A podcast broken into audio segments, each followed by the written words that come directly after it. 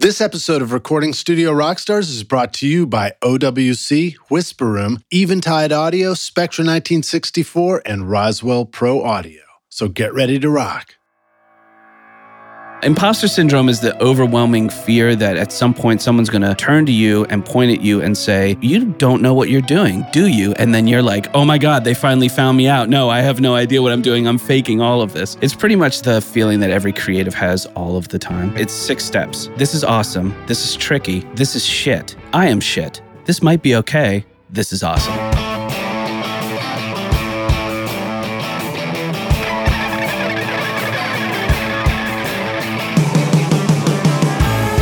Welcome to Recording Studio Rockstars.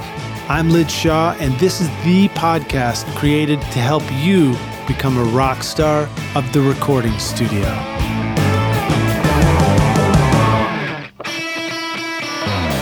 This episode is sponsored by OWC, Otherworld Computing, which you can find at OWC.com, your trusted source for memory and speed upgrades, DIY installs, and used Macs for your studio. Let OWC focus on keeping your studio Mac in killer condition so that you can focus on making great music. Why ditch your existing Mac when you can take your studio far into the future with OWC? Learn more at OWC.com and learn how you can supercharge your studio Mac. The speed to create, the capacity to dream. Find out how awesome your Mac can be at OWC.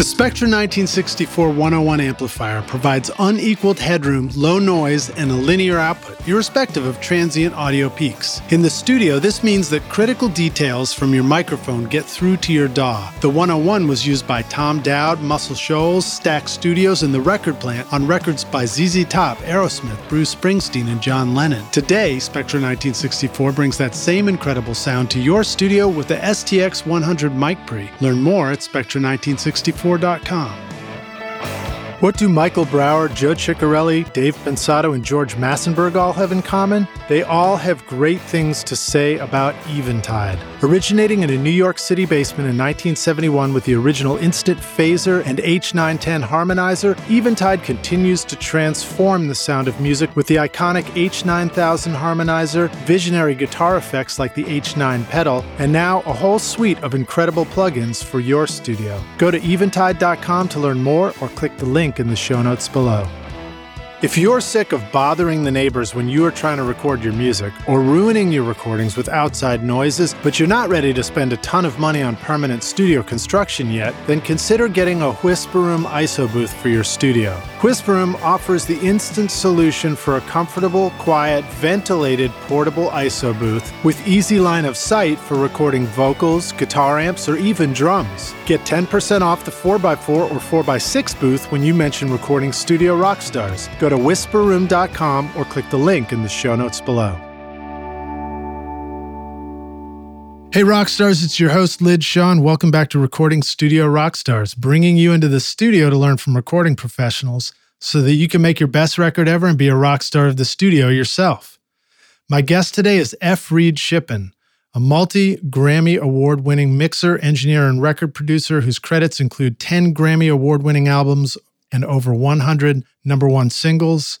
His years of experience as a recording and mix engineer span multiple genres and feature a wide range of artists such as Ingrid Michaelson, Kenny Chesney, India RE, Cage the Elephant, Little Big Town, CeCe Winans, Steven Tyler, Colony House, Lucie Silvas, and Dierks Bentley. In 2019, Shippen received the Academy of Country Music Award for Audio Engineer of the Year.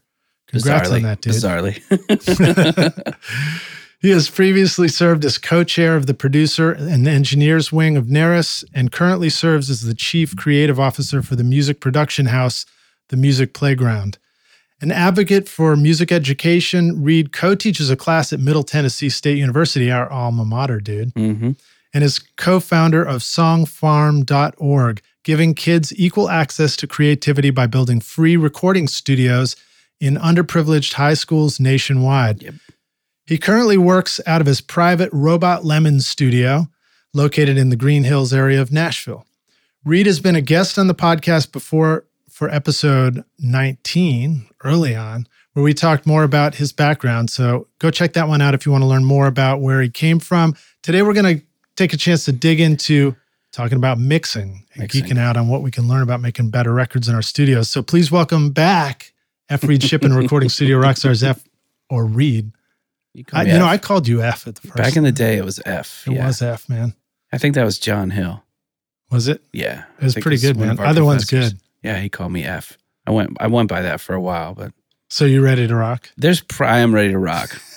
Are you there's probably to rock? there's probably credits out there somewhere where it just says mixed by F, which means they've been lost into the database of whatever. No doubt, dude. My credits, I never really got any of that straight. So things like All Music Guide were like all useless Yeah. for my credits. Well, you know, there are people that are working on that now, so that's good Yeah. news. Working on it so that you don't ever have to work on it, even retroactively, or Yeah, I'm, I'm actually I've been doing a little consulting with a couple of companies who are doing like credits and trying to get them to figure out that like the best way to do credits is to make sure that everybody who's doing the work yeah, like is kind of looking after their own credits and when you get everybody looking after their own credits the truth you know the actual accurate truth actually seems to happen it's kind of like wikipedia right right, exactly. so yeah, there's a couple people, um, including Veva, that are working on some really great solutions for that, and uh, I really look forward to the to, to the day when you're listening to something on Spotify and you can click next to it and you get the full credit list. In my imagination, there's going to be future tech where um, just the act of working on something, you know, recording something automatically sort of embeds your credit in something. we too. can geek out on that. You know what the problem with that is? Is is um, if you think about the way we do recording, everything compounds on everything else. yeah, So if there's a little bit of noise on a mic pre, it's no big deal, right? When you record 200 tracks with a little bit of noise, it starts to become a big deal, and that's the that's the challenge that we're starting to run into with any kind of watermarking or any kind of music genomics. Like they they after the music gets compounded, it gets really really difficult to track all those changes all the way. yeah, I can imagine. Well, hopefully, um, AI robots will be able to do it for us at some Yeah, point. well, they'll be able to make the music, and we can just have mai tais on we the can beach. sit back and have mai tais, or just we'll just listen to classic records. Totally. Awesome, dude. Well, so tell us, um, tell us what's new in your world these days. Man, uh new, I don't know what's new. I mean, there's a lot of just a lot of work, you know, going on, trying to keep a couple of balls in the air. Yeah.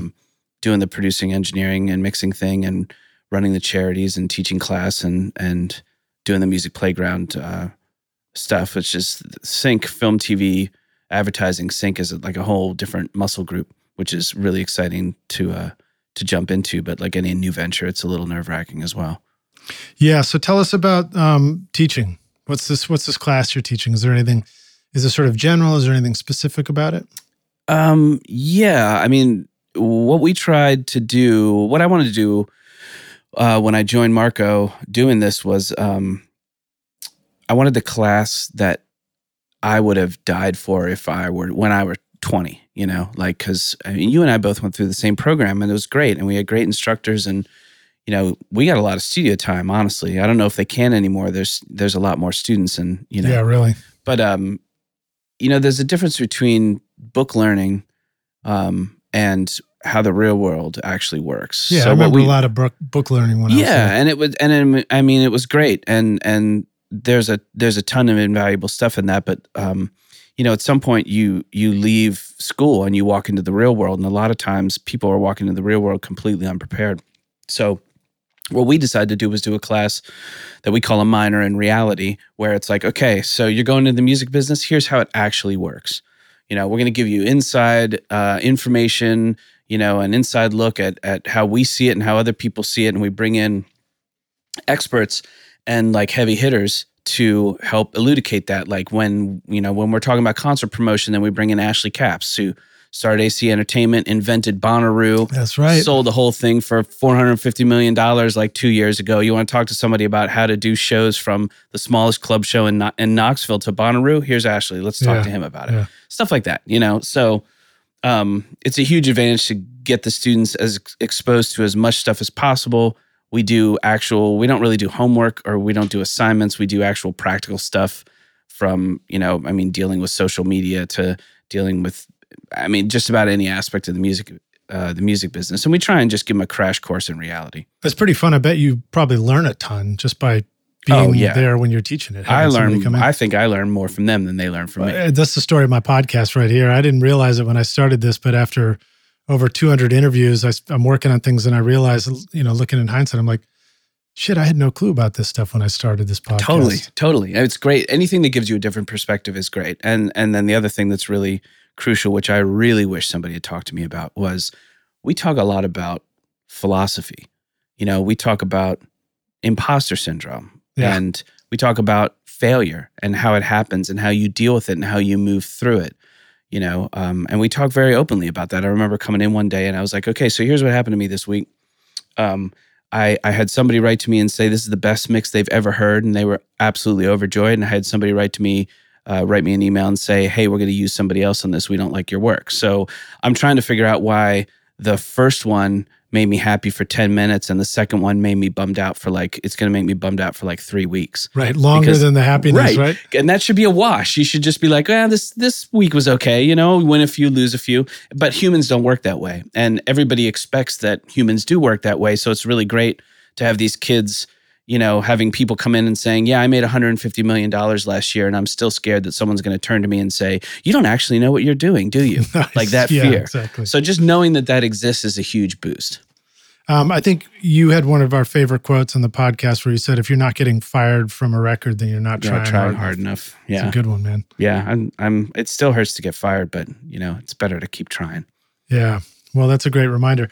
All right. So very cool that you're doing the teaching thing. Um, what are a couple of the other takeaways that you feel like you've already learned from the teaching?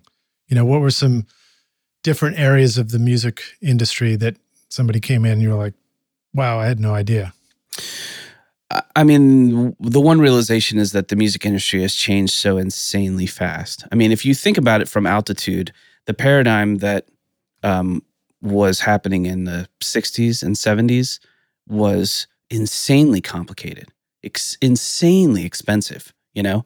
Like you got to go Yeah. into a million dollar studio with experts and you got to record on all this expensive equipment and then you got to take it to a mastering studio and they're going to like you know, put some nail polish on a on a plate and like drag hot rocks across it, and then that's going to go to another place, and they're going to seal it and sign it and stamp it and push it and all this stuff. And now, um, you can get on an iPad, and you can have a song that you created today distributed to the entire planet tonight. Yeah. And you don't even have to create it by yourself. You can create it with other people in other cities by sending All a text message Yeah, to them. yeah it's it's it's i mean it's an incredible paradigm shift for music and it's yielded two things a lot of really great music and a lot of really not great music Yeah, that's true. you know That's probably what we had back in the day. It's just it, it felt mu- like much more of a thrift store or a back of the record store find when you found some funky record that somebody had done that was just terrible, but Yeah. kind of awesome at the same time. well there were gate there were gatekeepers right? And those gatekeepers don't exist anymore. So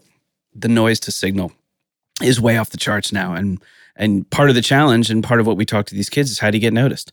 How do you build a brand? How do you build your tribe? How do you you know how do you become a, a working musician and the other thing is this realization that if you're getting into music to make money quit now Right. like it's ridiculous. There, there was, you know, there's a time you can still make money. Um, you know, there's there's big money to be made in just about any uh, avenue of work in this on this planet. But the, you know, the music is for creatives, like people who are dying to be creative. And if you can eke out a living, if you can make a decent living doing music, then you're winning. Yeah. You know, so you kind of have to take the delusion of grandeur away. It's true. I mean, if you just can really enjoy, I mean, I, I try and think about it like this. When you begin, you look at the music and you say, that looks like a lot of fun. Like, I like music a lot. I mean, you just kind of want to do the opposite of what your parents are doing or whatever. Sure, And then when you get there, if you can actually do that, that's what you wanted. amazing yeah but you know you, you got to tell these kids it's like look if you're not bleeding out of multiple orifices in that you're going to do music or you're going to die you might want to consider another career. Like one of the hallmarks i use um, is one of the first things i tell any class is like you know let me see hands. Like who plays video games? And whoever raises their hand i'm like you're not going to win You're the out. music business. Yeah. Because you know you don't have time to play video games because the guy who's going to kick your ass or the girl who's going to wipe the floor with you isn't playing video games. They're working on getting better right now. Yeah, that's a good point. I mean, I luckily for me, the last video game I played was when I realized that I get dizzy playing them now, so I just physically can't play them anymore. Because you know, sometimes you just do wish you could kind of have some fun outside of the studio too. well you totally can but you know i mean it's it's uh you got to manage your time Well, dude, our, our studio life has turned into a video game. It's all video has. games now. that's it's right. like plugins and knobs and weird graphics and things flying all over the screen. yeah and we haven't even gotten to immersive audio yet yeah. That's coming, man. Actually, I got some interviews uh, where I'm going to be doing 360 mixing and surround stuff, and I'm pretty excited about it. oh well the guy you need to talk to on that is paul david hager Paul David Hager. Oh right? yeah, you got to get PDH now. in here. He's a genius. He's just a genius on multiple levels, but he's uh he's jumped into the Atmos thing, and we were talking about the other day, and and uh, he's uh yeah he's amazing. He's a he's a guy you got to talk to. He's done incredible studio stuff, incredible live stuff, um like everything from Jonas Brothers to Beck. Like guy's amazing. So, Cool, cool. All right. Well, Paul, we'll I'm get getting you you on, on here, man. We'll get you on the show, Paul. Looking forward to it. Um, how about the music playground? You want to tell us a little bit about that project you got going? Yeah, um, uh, I'm friends with a couple of guys that run it. It's uh, it's a going concern. They've been around for you know over ten years. They've had thousands and thou- I mean over eight thousand syncs and millions of dollars in placements, and they work in TV, film, and advertising. And they just kind of asked me to come on and and throw some creative vision into you know where the sync industry is going and how we can utilize the insane talent in Nashville, the players and the writers and the artists and stuff to you know make some really cool sync stuff. So that was a really exciting invite and So you get forward. to. So are you picking up an instrument for this sort of thing, or is it more like be uh, a production capacity and a recording Uh, capacity? And as of right everybody now together? it's kind of it's kind of creative direction and and casting uh, you know we're we're working on building a studio that we can do stuff in um so no not i'm not doing any composer stuff at this point um you know and let's face it like i'm i'm behind the i'm behind the glass because i can't play you know i don't i don't admit to playing anything in nashville So, uh, as a reminder, of course, we want to go listen to episode 19 to hear more of your backstory. But give us a quick reminder, refresher on you know your what instruments you have played or don't play. Oh God! whatever. So yeah, I don't I don't admit to playing any instruments in this town because right. you know, come on. But uh, I've heard that line before. yeah, I mean, I started on I started on drums and keyboards and and sang in bands and choir and stuff like that. So I, I'm I'm I'm barely talented enough to drop like some keyboards or some beats or some percussion and stuff on songs, and I have snuck in the occasional background vocal, but. Sometimes I think that helps when you're in the engineering, mixing, production capacity because you're you you have a sense of what sounds good and feels good, and you've got just enough knowledge to air drum along with it, Yeah, and that's about all you need. You yeah, know, just slightly turn it over to those who are more capable. totally.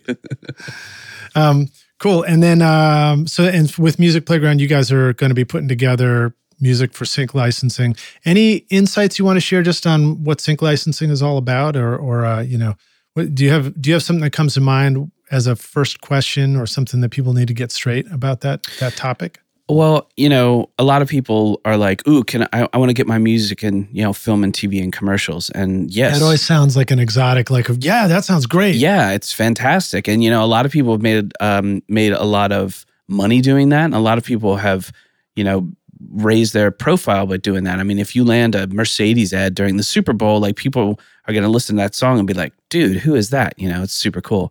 Um, but the crazy thing is, like the the stuff that we look for when we're making records and we're doing, you know, radio hits and stuff like that is completely different than the sync stuff. Like the sync stuff is based around um, emotions and um, lyrics that can connect on a very wide emotional base and things that are like uplifting or driving. A lot of times you're getting briefs where it's like, okay, I need something that's like uplifting, driving, positive, you know, bouncy, and I need it in like two hours. Yeah, exactly. Immediately, please. Yeah, it's immediately or if not sooner. And I, I'm really amazed with the guys at the the music playground, the amount of stuff that they're able to turn around in such a short period of time that's such high quality. Like it it blows my mind, man. It's hard. When they ask you, or when you ask them, how soon would you like that? The answer is always, it's already overdue. Yeah, pretty much. Like I see briefs come through all the time at four or five o'clock in the in the evening, and it's due at eleven a.m. the next day. Nice. Yeah. So a lot of times that's not not so. something you're you're creating for. That's something that you're pulling from a library, you know, of Yeah. original music or from bands and artists or stuff like that. Yeah, there's probably um, in what you said a moment ago about the, you know, if you're not getting fired, you're doing, you're not trying hard enough. That's more about experimentation and bold moves, and and maybe in music licensing, you do want some bold moves, but you want to be making the bold, correct move Yeah. as much as you morning. can. Yeah, You know. cool. All right, good insight. Um, tell us about Song Farm. What's that all about? Oh man, Song Farm. So, you know, if you're fortunate enough to get to a certain level in music or in anything really, but for me, it's music. I think that it's um, your responsibility to send the elevator back down, right? So, uh, funding for creative arts in in schools in this country is horrendous, um, and I can give you a hundred stories from friends of ours who say, "Man, the only thing that saved me in high school was music," you know. Um, or I was supposed to be. I talked to one person that was like, you know, they they were going to give me drugs for ADHD until one of my teachers said, "Well, you just need to give him a guitar," right? And that like set this person on the path of amazing amount of productivity. So, um, my friend Ross Copperman uh, had a, you know, he he wanted to give back to his high school. He had a great, inspiring um, teacher who was both his football coach and his like music drama coach, and he wanted to give back. So we started talking about putting a studio in his high school in Virginia, and that morphed into the idea that if we could do that once, why don't we do it a hundred times? And why don't we talk to the songwriters and creators that we all know in Nashville and say, hey, you know, you've you've had all this success. Why don't we give back to these kids? And then that started to turn itself into a concept called Song Farm. And then uh, we've recently picked up a partnership with Save the Music, who puts a lot of band instruments and production stuff and hip hop stuff into a ton of schools. And uh, we've created a partnership called Hometown to Hometown, where we're going to go out and do Ross's school in Virginia, and then we're going to do a, um, a Title One high school here in Nashville that has need, and then we're going to go do Nicolle Galyon's in Kansas and another school in Nashville. So we're going to, you know, we're, Music City, USA, right? We got to base Yeah. it here. If we're not providing uh, access to like creative outlet in our schools in Nashville, like we're huge losers. So Yeah. we, we we need to like fan those flames as much as Unfortunately, sometimes Nashville seems to forget that it's Music City when it comes to home studios. Yeah, but that's well, a whole nother topic. we'll remind it. Mine in particular. Um, awesome. Well, very cool, man. Well, so you know, one of the things that you are certainly known for is your excellent work in mixing. Thank you. you. were known for that back when we were classmates in school. I remember you bringing in, you know, class projects and being like, "Wait a minute, that doesn't sound like the rest of the class projects." Well, that's kind of you. Um, what's what's on your mind as far as mixing goes these days? Is there anything new to your um, your your layout and your setup? You know, your methodology of mixing. Are you using any new tools, for example? Well, I mean, I feel like there's a new tool that comes out every week. You know, I mean, things are just constantly moving forward, and sometimes it's exciting that there's always something new to try, and sometimes it's it's exhausting. It's like, you know, do we really need another digital EQ? Do we really need, you know, whatever? So Speaking of which, I think I installed a plugin, a new plugin into my Pro Tools and broke it just before this. yeah, So well, I had to, there's like, that Jump too, through right? a whole bunch Yeah. of hoops to get two tracks to record, but That's- they're going. that's a little there's a little bit of that's a little scary too you know because it's just guaranteed that if you put something new in your rig you know it's going to break and it's usually going to break when the artist comes over you know and the more famous the artist is the more it's going to break while he's over there or she's over there so Yeah, in my experience, you're right. It's either going to break just before the artist arrives, or it's going to break right at the beginning of your personal time off. right totally yeah i, I it's it's like it knows I, I think there's a personality to pro tools Text message from family telling you how delicious dinner's going to ah. be. Computer breaks. yeah totally absolutely I did a mic shootout for my vocals in the studio and tried 20 different microphones from the Shure SM7 to a vintage Neumann U67, but was impressed that my favorite of all was the Roswell Pro Audio Delphos 2 large diaphragm condenser. Handcrafted in California, Roswell Mics brings you inspired design and attention to detail to help you capture a gorgeous vintage sound without the vintage price tag. Check out their beautiful microphones, including the Mini K47 for only 349 at Roswell proaudio.com. Well, you know, I mean, there's a, the nice thing about it is there's a hundred different ways to skin the cat now. So the way I work is a little bit throwback. Um, I've been doing this for for a number of years, but only because I don't get much time to experiment, like change stuff up. Um, and which is obviously critical to what you do because that's it's the experimenting that gets you fired hopefully. Yeah well i mean you can experiment with techniques but experimenting with a whole new layout i mean it gets it gets a little tough. I and mean, we're working on a record right now. Um, i've been working on records that people call me and it was like three years ago and they want to change stuff right? Dude i have trouble opening sessions from three months ago. I know. It's it's a little bit scary but it, it's it's become there's become a perception that nothing is ever finished and that you can always open it but then you know, different versions of software, different versions of platforms, different versions of computers. It just doesn't work that way. So, yeah, true. you know, but what are you going to do, right? You just soldier on. Just, just make rock and roll. Right. As much as you can. As much as you can. All right. So, um, so what about, you know, I think I remember last time you were using, you know, you're using tools like Pro Tools, but you're also, you've got an SSL console in mm-hmm. front of you. Um, and you, you had sort of your own personal hybrids for using different things. Um, is that still part of, you, of your workflow? Have is, you yeah. transitioned in any particular direction? Yeah, no. I mean, there's there's stuff that works really great through an SSL and stuff that doesn't, and stuff that works great through Outboard and stuff that works great through plugins. So I like my room set up the way I've got it because it's just eminently flexible. I can do whatever at any time. You know, some some pro I do projects. I do a couple projects a year for like Disney where it's four or five hundred tracks a song and it has to be turned in on like 36 stereo stems. So obviously, I'm not mixing that through the console. Um, right, right. I can just bounce stuff, or I can, you know, yeah, I can just render it out through outboard gear if I need it, or what have you. So, um, when you're looking at a mixed project, um, I don't know how to how you want to answer this question, but uh, maybe maybe just answer it in terms of advice to the rock stars. So, like, you know, there's always this concept of like um, of setting rates for mixes for for people who are trying to figure that out for the first time. And it's like, well, how do I do that? You know, what's the right what's the right rate to do for this? And then you look at it and you think, well, this project might be totally different from this one.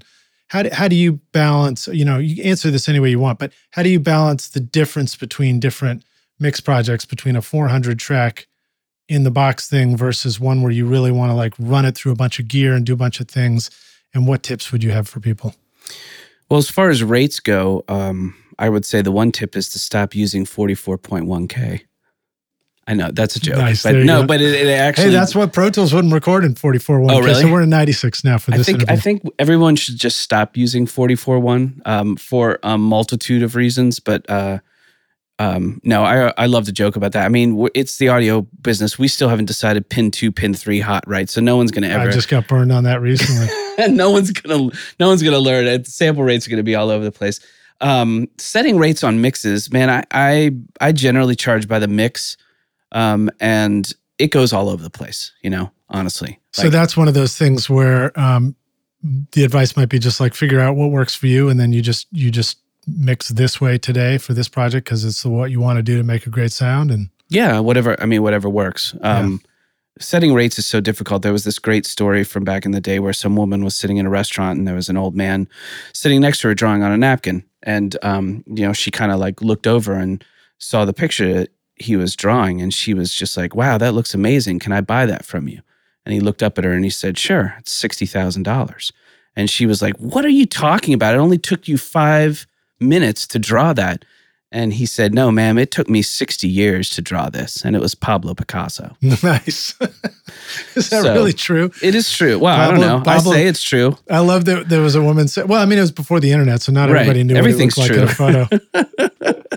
what is truth, really? I just love that there was a woman sitting next to Pablo drawing on a napkin. Well, I, I can actually vouch for that because for the longest time at Barney Greengrass in the Upper West Side of New York, there was a napkin drawing in the window that he had drawn because he used to hang out there, and sometimes he wouldn't have money, so he'd just draw him sketches. I wonder how much um, would have sold that that uh, maple syrup drawing that he did with the Right. with the menu in the movie. yeah. Who knows, right? and who knows who you're sitting next to in a in a. Sixty thousand dollars. I know, right? That's going to drip off the table before I can even put it on my pancakes. All right, so um, let's see what what else do I want to talk about. If you, let's let's talk about mixing in the box for a minute because obviously a lot of people are listening to this. That's the tool they've got. They don't Yeah. have much else to work. It's with. great. So, talk to us a little bit about you know some of the process for doing that. And I guess this one is really a general question, but um, you know, when you start out, how do you like to approach it?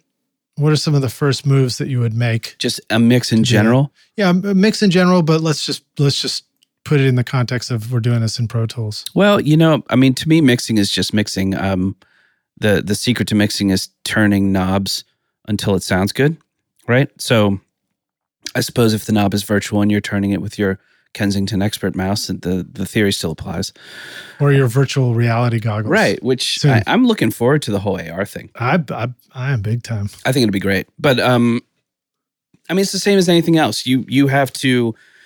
I mean, so the the the real key to mixing is that the technical side of it takes a massive backseat to the actual job of mixing, which is creating emotional impact. You know, mixing is about emotion. It's about connecting the song and the artist with the listener. You know, and if if um, if part of the way you need to do that is by doing things wrong, then by all means do things wrong. Um, you know, I won't tell the Grammy committee if you don't. Nobody's nobody's grading you on a on a um, you know check boxes. It's not you know you're not going down saying he did this, he did this, he did this. Um, so mixing in the box is is the same as mixing anything else. Like listen to the song, figure out what it's trying to say, figure out the um, you know how to best position the vocalist and what the important things are that really make the song stand out, the hooks and and then I usually you know build from the rhythm section on up, always checking against the vocal because the the biggest dumb move you can make while mixing is mix a whole song without the vocal on. As soon as you turn the vocal on, everything changes. The EQs change, the balances change, like everything changes. It's a mistake I've The made a thousand doesn't times. fit anywhere, Yeah, yeah. it doesn't fit anywhere because you didn't leave room for it because it wasn't there. You know, You kind of have to make that mistake in the beginning to get used to it. yeah, you totally do. Like I, you have to make it about a thousand times, which is how many times I made. I still make it. You know, I still I'm make still that mistake. Yeah. I get into a song and it's totally cool, and I'm listening to all this stuff, and then I push up the vocal, and I was like, Ugh. You know, I have to I have to comment that I think a little bit of that might be also the fact that inevitably we're going to be mixing a lot of songs where everything sounded great until we had to listen to the singer yeah, because well, you don't true. always get to work with totally brilliant, amazing singers. Sometimes it's not the best instrument. No, no, it's not. But then, then again, you know, a lot of people. I mean, Bob Dylan. I don't like his voice, but he's an he's a great singer. Like his, make sure we can understand his lyrics. yeah, exactly. Yeah, he doesn't care. All right. So here's some questions in the context of um, the emotion of a mix. How do you make something sound angry? Oh, that's a good question. Well, I mean, the first thing I would say is if it's supposed to sound angry and it doesn't sound angry when it gets to you, then maybe it isn't supposed to sound angry. All right. Um, I, I mean, I think the easiest thing that that everybody reaches for in that point is distortion. But um, I mean, if you want to make something sound angry, just EQ it hard. Yeah. Um, I think a lot of people shy away from digital EQ using extreme digital EQ for two reasons. One is it doesn't, it's not as forgiving as analog. I looked at my SSL the other day and like the stuff that I had on drums, it was, uh, you know, high frequency plus 15, mid frequency plus 15, like four or five channels of that, Yeah. like just maxed out. Um, you know, 'Cause it keeps sometimes, sounding better. yeah, it's sometimes it's just like, you know, make it hurt and, and let it poke out. Like, yeah. But it is true. It doesn't always respond the same way in digital. But um, I think that with digital, sometimes we look at the screen and we're we feel like, well, we shouldn't be turning that knob up so much. It's not supposed to go up that high. It's a weird thing. it is. Well, it's just human. Why right? would they give us a knob that goes all the way up if you're not supposed to go all the way up with Well, it? why are you looking at something and saying that doesn't sound right? Because you because your your Kensington trackball doesn't give you a, a feeling that the knob's all the way up. Guess that's it. Richard Dodd told me a story um, some some time ago where he said he was working on this record for this band. I think they were a European band, and they had nailed the whole record except for one song. And for whatever reason, the mix on that song just wasn't working. So he was like, "Okay, I'm going to just break it out on my console and go full analog." You know, so he does that, and they loved it. And then he's like, "All right, well, these guys are in Europe, and I'm sure they're going to have changes, so I'm going to just document it. I'm going to take pictures of the console." And he realized as he was taking pictures of the console and the outboard gear that the moves he was making on that was way more extreme than he would ever allow himself to do in the box.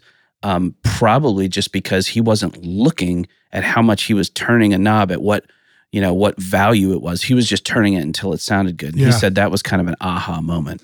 You know, there might be another aspect to that too. In the box, you begin to understand that like, okay, you can put plugins on it and then you you learn the power of like disable the plugin or bypass it. You know, listen to it, A B it, A B it. And you can do some of that in the analog world, but not quite as much. Yeah. You know, like you can't in the analog world, you engage something and it's not the same volume as was a moment ago. Sure. It's just like the combination of all these things. So maybe that, you know, bypassing things and getting like real tweaky with it is not it's not helping us. Maybe the- you know I noticed that world. a lot of people ask a lot of the times like, well, how does that compare to this, or how does that compare to that? And my answer is always like, who gives a shit? Yeah. Like, first of all, who has time to sit around comparing? Well, Like- the only thing it sh- I feel like it should ever really compare to is that thing in your head that you were Yeah, inspired to try and create.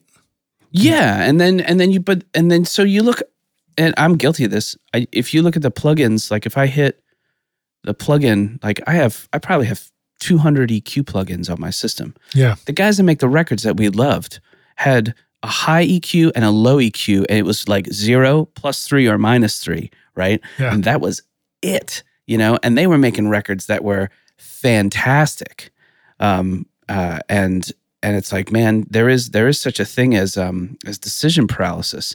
When you get all that stuff in there, and you, you and then you think like, well, Andy Wallace made all these amazing records on an SSL with like an LA2A and A1176, and that's it. So maybe you don't need all these options. Maybe you just need an EQ and compressor, and you need to spend your time working on shaping the mix instead of picking which plugin you might want to use. Yeah. Well, um, and that's fun when you begin to discover that. So let's talk a little bit about um, what what might people consider as far as what to put on their mix mixing in the box so that they maybe start. You know, this is. I remember when I first heard about it, I was like, I heard the expression top down mixing. I'm like, what is that? Were like people mixing shirtless? I was like, yeah, I was already doing that. It wasn't helping. Or like, you know, I picture like it's got some reference to a, a convertible or something. But Okay, you're gonna have to clue me in on top down. Mixing. So I think I think finally I understood that top down mixing is this idea simply of saying, you know, start with making the stereo bus sound good and then sort of balance instruments into that and then address, you know, the individual instruments after that as opposed to starting like we all kind of do where we start with the kick drum and we listen to the kick drum for half an hour right. and move to the snare drum. Um, so wh- where am I going with that? So the question is, um, any thoughts about some things that might be kind of cool to put on the stereo mix as a first thing to explore? Yeah, I mean, how I, I can tell you what's on my stereo mix bus, and this is Great. this is digital and analog, and I mean it varies. It it hops around, but um, uh, on any given day, uh, there'll always be a Moog EQ, um, because their EQs are amazing, analog and digital, and you know they don't do phase shifts, so a little bit of low and a little bit of high on the Moog EQ is great. They'll always be, um, probably a Dangerous BAX EQ also, um, and there's going to be some kind of compression. It's going to be SSL compression.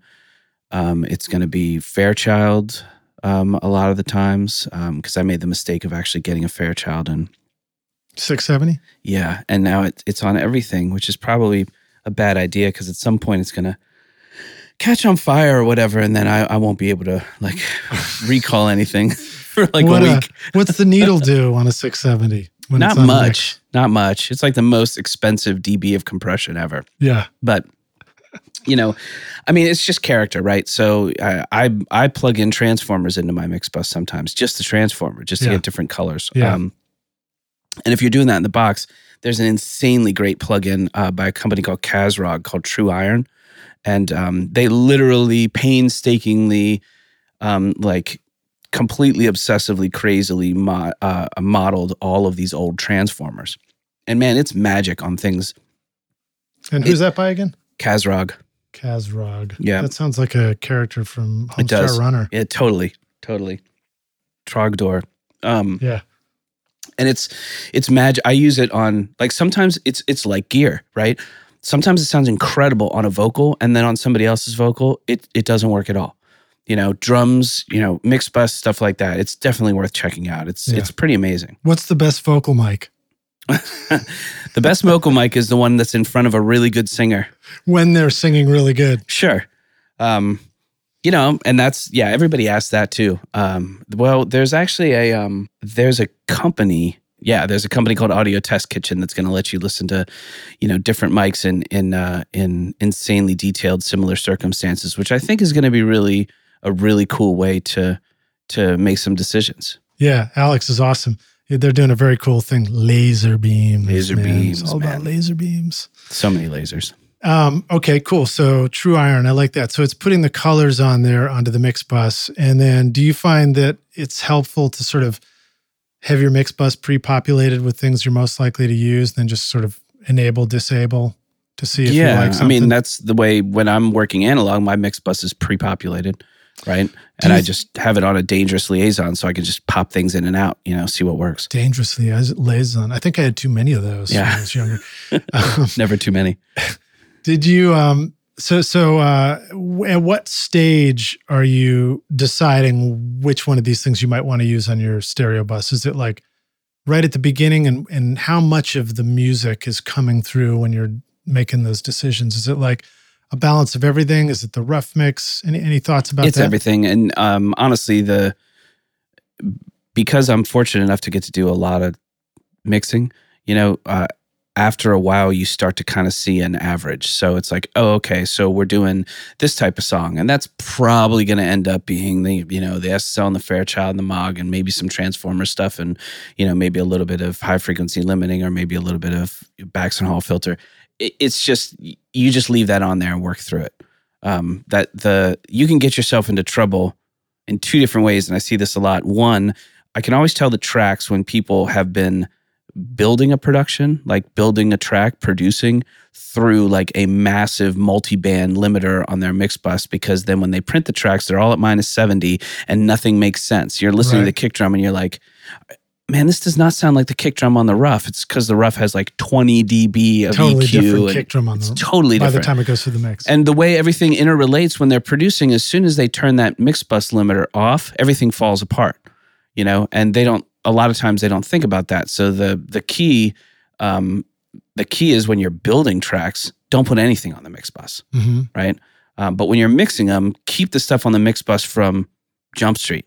And and also don't give in to the crazy conspiracy theory that, man, you know, when you get a mix all done, then you like turn off the limiter and send it to the mastering guy so there's room on the master. That is the dumbest period advice period ever period. Um, it's never been given on this podcast. Never, not even by me ever. But I'm with you on that. I mean, I, I, it's this kooky idea that we're supposed to trust our ears to make music, but then right at the last moment, it's like, but just in case, don't trust your ears. you Well, know? and you know what's funny? Get back, getting back to the top of the conversation. That is imposter syndrome. That is the overwhelming doubt. Like, am I doing this right? Am I screwing this up? Maybe, maybe I'm doing this totally wrong. I could have screwed this whole thing up. You know, that's just that's just part of the process. Yeah. we all do it. yeah. Um, where are the places that you run into where you're like, ah, I'm screwing this up again. I need to back up from this thing or or solve it. I have learned to listen to the little voice in my head that says, "This isn't done." Because sometimes you're like, "Man, I really want to. I really want to go home," or they really said they needed it by tonight. But the the real the real fact is, there's no such thing as a musical emergency. They never need it by tonight. And if you send out something that's not great, it's going to bite you a hell of a lot more than if you just say, "Hey, man." I just I- needed to come in in the morning and take a quick listen. So just get up early, drink extra coffee, go into the studio at 6:30 in the morning, take a fresh listen and 99 times out of 100 you'll be like, "Oh, I'm glad I didn't send that. That was a bonehead move, and you'll fix it in Yeah. in ten minutes. It's kind of remarkable what you're capable of in mixing and music production at 6:30 in the morning. It is, yeah, bizarrely. Bizarrely. And then by 7:30 you're toast again already. Well, yeah, Maybe I mean, maybe yeah. not. I I found out after working years and years and years, working till four in the morning, that I can get more done between eight and noon than I can get done between noon and eight. yep. Yep. You know, so It's budgeting not always your that way. time. I can get a lot done between noon and 8 if it's just musical composition. I've Hmm. I can I can get if I want to get lost in my own creativity, I can come up with some weird stuff in the middle of the night playing Yeah. music with friends, but if it's if it's making a judgment call on on you know a you know just with real perspective then yeah, my my ears are in much better shape in the morning.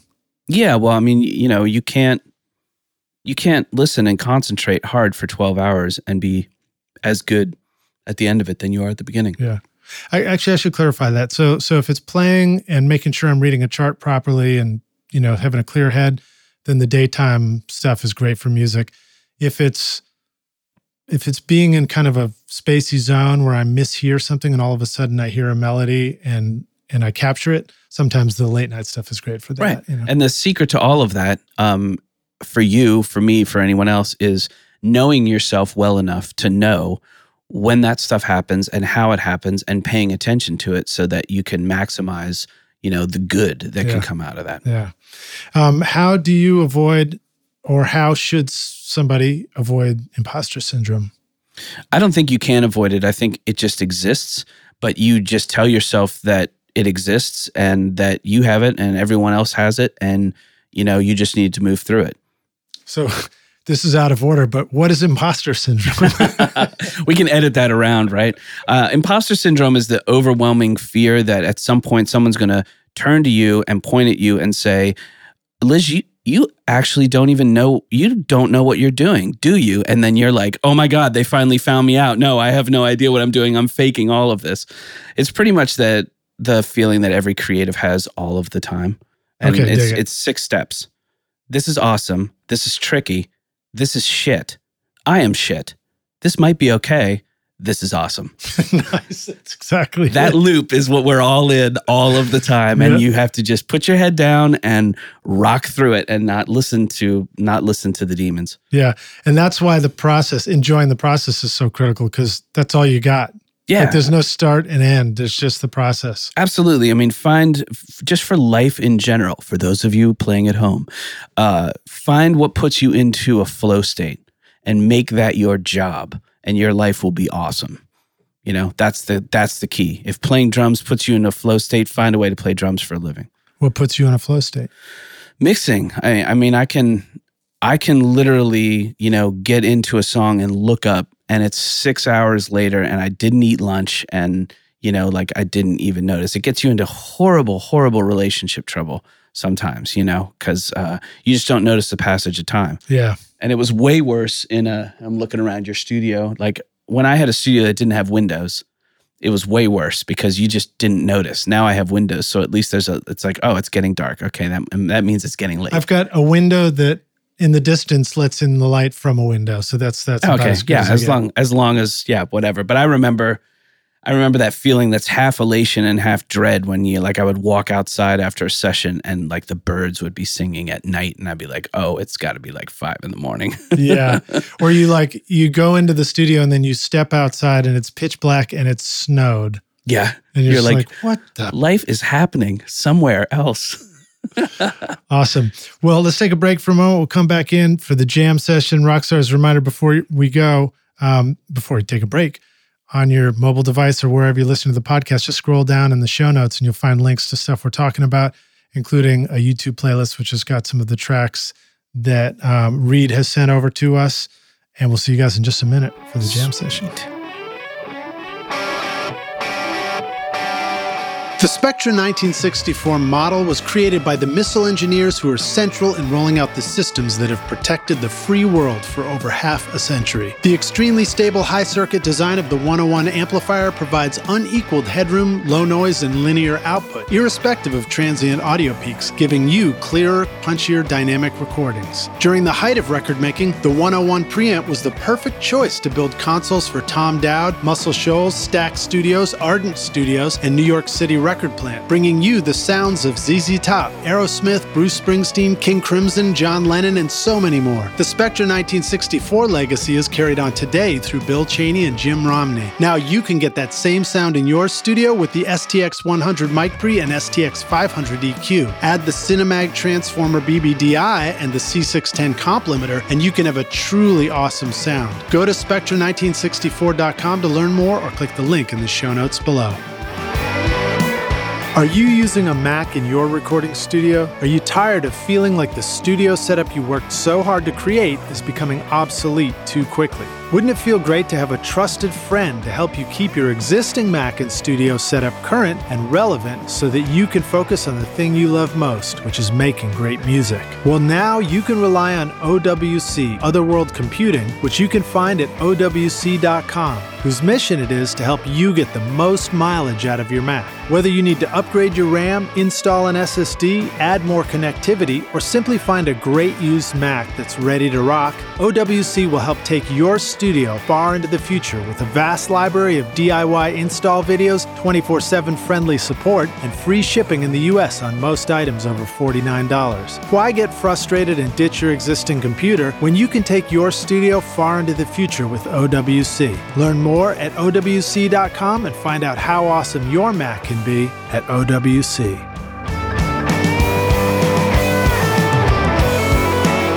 It was 1971 in a New York City basement when Eventide revolutionized the audio world by introducing the world's first studio effects processor, the Instant Phaser, and the first digital effect, the H910 Harmonizer. Eventide soon followed with the Instant Flanger, Omnipressor, SP2016 Reverb, and H949 and H3000 harmonizers, which have been favorites of A-list mixers like Michael Brauer, Joe Chiccarelli, Mick Guzauski, and Dave And heard on countless hit records over the decades. Today, Eventide brings all that sound to your stage and studio with modern solutions like the H9000 Harmonizer, their complete line of guitar pedals, including the versatile H9 Max, and transformative plugins like Micropitch, Physion, Black Hole, and Mangled Reverb. Take your next mix in your studio to a whole new level. Go to eventide.com or click the link in the show notes below.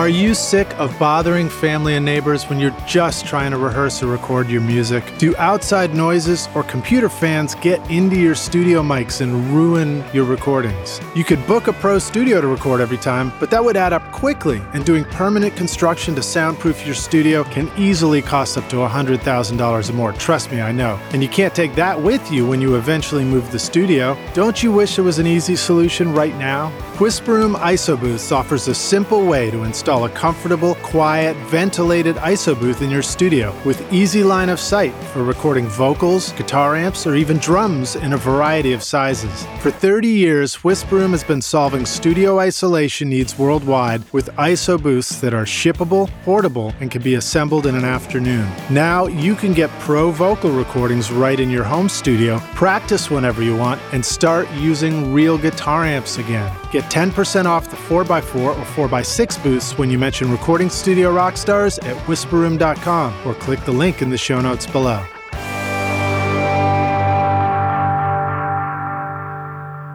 Hey, Rockstars, we're back now for the jam session. My guest today is F. Reid Shippen joining us to dig into mixing killer records in your studio. You ready to jam? Let's jam. Reid. No longer F. No, no longer F. Um, you know, mixing is a tricky thing because obviously there's a lot of teaching that involves encouraging people to just try things Yes. and develop your palette of sounds from which to select according to your own taste, I imagine. Mhm. But nonetheless, we love learning some new things to try. So let's just dig in like that. You know, Okay. Let's let's start with the the drums.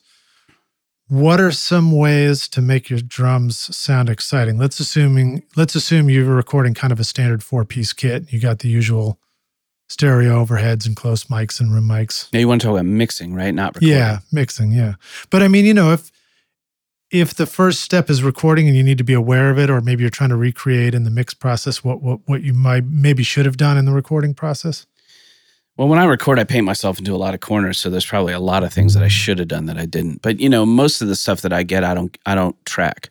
So, um, yeah, making drums exciting. I mean, I think the biggest thing for me is the was the realization that, except in a few instances, the drum kit is an instrument, a whole instrument. It's not a kick and a snare and a hat and toms and cymbals and all all that stuff. It's it's one entire instrument. I don't know if that just comes from playing drums as a kid and you know when you sit behind a drum kit it's a thing. So but I, I mean i think the thing that really makes it connect with me and with music is to treat the drums as one instrument instead of a bunch of separate ones. Yeah, so that to me makes it really exciting. And then you know a lot of times you're just dealing with um, you know you're just dealing with what's handed to you. Sometimes you get overheads with a ton of room in them you know sometimes you don't. Um, there's a lot of ways you can solve problems now, which is kind of great. I use parallel compression on drums all the time, like exclusively. Yeah, let's talk a little bit about that. Actually, I'll, I'll make a comment too when you talk about the drums as one instrument. I feel like I'm learning to record better drums by backing off, backing off, like literally trying to get the mic a little further away from the drum or Hmm. the drum set and find capture the sound of the drums there. I'm- Yeah. I'm, tending to like those even more. Although with that said, I do love discovering the sort of like what I call the one mic soul trick, you know, the Dap-Kings kind of thing where you just stick one mic right in between the kick and the snare. 40 RCA Just crank it. 44 and put it through a compressor and call it a day. It's so awesome. And then you listen back later and you're like, why does that sound so great? It doesn't have as much bottom as the other thing I did. Right. Um, talk about parallel compression. If you were going to introduce um, kind of a general way to to try it out, what would that look like? Um, set up your drums going out a set of outputs and then take a break out of those outputs and put it through a um, a distressor, a set of distressors, or in the box it's called an Arousor for The whatever. reason. great. Yeah, it's Thank so you, cool. Dave. Yes, Dave is Dave is a genius. I, I love Dave. Um, you know, I I use distressors on drum parallels every day. Um, you know, and and uh, and I couldn't tell you what the settings are, but if you uh, if you want them, you can go to Empirical Labs website. I think he put them on his website, the ones that I use, or you can just email me and I'll take a picture of them and send them to you. Nice. Um, you know, but the, uh, parallel compression really makes a huge difference with drums, and sometimes it's not.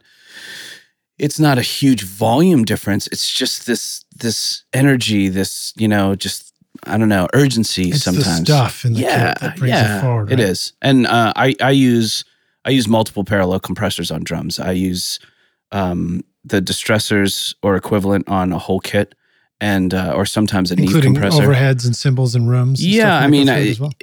sometimes you sometimes it goes, sometimes it doesn't. Yeah, you know, you yeah. just kind of like listen. Um, you got to be careful when you're sending kick drums to it. If you send too much kick drums, sometimes they react differently. It's just it's trial and error. Um, you know, if if uh, if you're doing it in the box, you know, if all your drums are going out the drum bus and you've got sends on all the individuals, you can just sit there and real quickly audition how it sounds like Mhm. you know, with them in, with them out. You know, you might go back and change it later. Depends. Because again, you're probably sitting there listening to the drum kit. You make the drum kit sound great. You turn all the other instruments on. You're like, whoops, a drum kit can't take that much room up, or it needs more this or needs more that. right. I also use a um, uh, an Eventide omnipressor as a kick snare Very parallel, cool.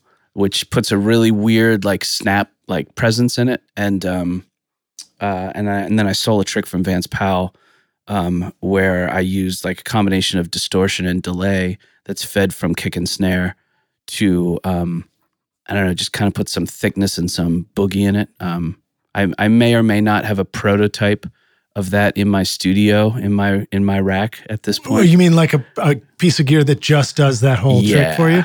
Ooh, that's Yeah. cool, man. Uh, I actually adopted some of that too, and I've been using um, the Dr. Alien Smith dirt mic. yeah. I stick that one in the in the middle of the kit, And then for a minute, I was running that through my Echoplex, the tape Echoplex, and then bringing that in. And now the tape Echoplex needs to go back to the shop again. So Right. I'm just grabbing a plug in to kind of. Well, there's a guy here that could fix them, by the way. Yeah. Ebo. Um, yeah, I, I uh, almost actually all the time when I cut drums, I use a, a I use an Ampex Omni mic running through a guitar pedal.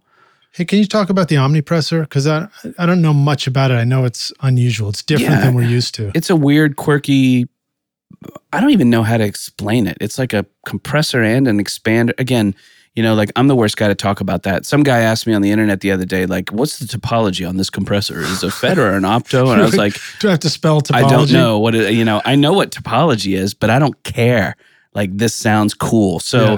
the omnipressor sounds cool, and I dicked around with the settings until it sounded cool. So the the drum parallel makes the drums sound like fat and urgent and you know alive, and then the omnipressor one like just brings out some of the attack and the kick and the snare, and just This is one place. Making music is the one place you can be both fat and urgent and alive. right, right. Strangely, Um, all right, cool. So the Omnipressor is that one that you would check out for that whole stereo parallel, or would, Oh, it- no, would it be sorry. like a That's- mono, that's mono. kind of thing? that's mono, kick and Yeah. snare only, mono straight up the middle. Yeah.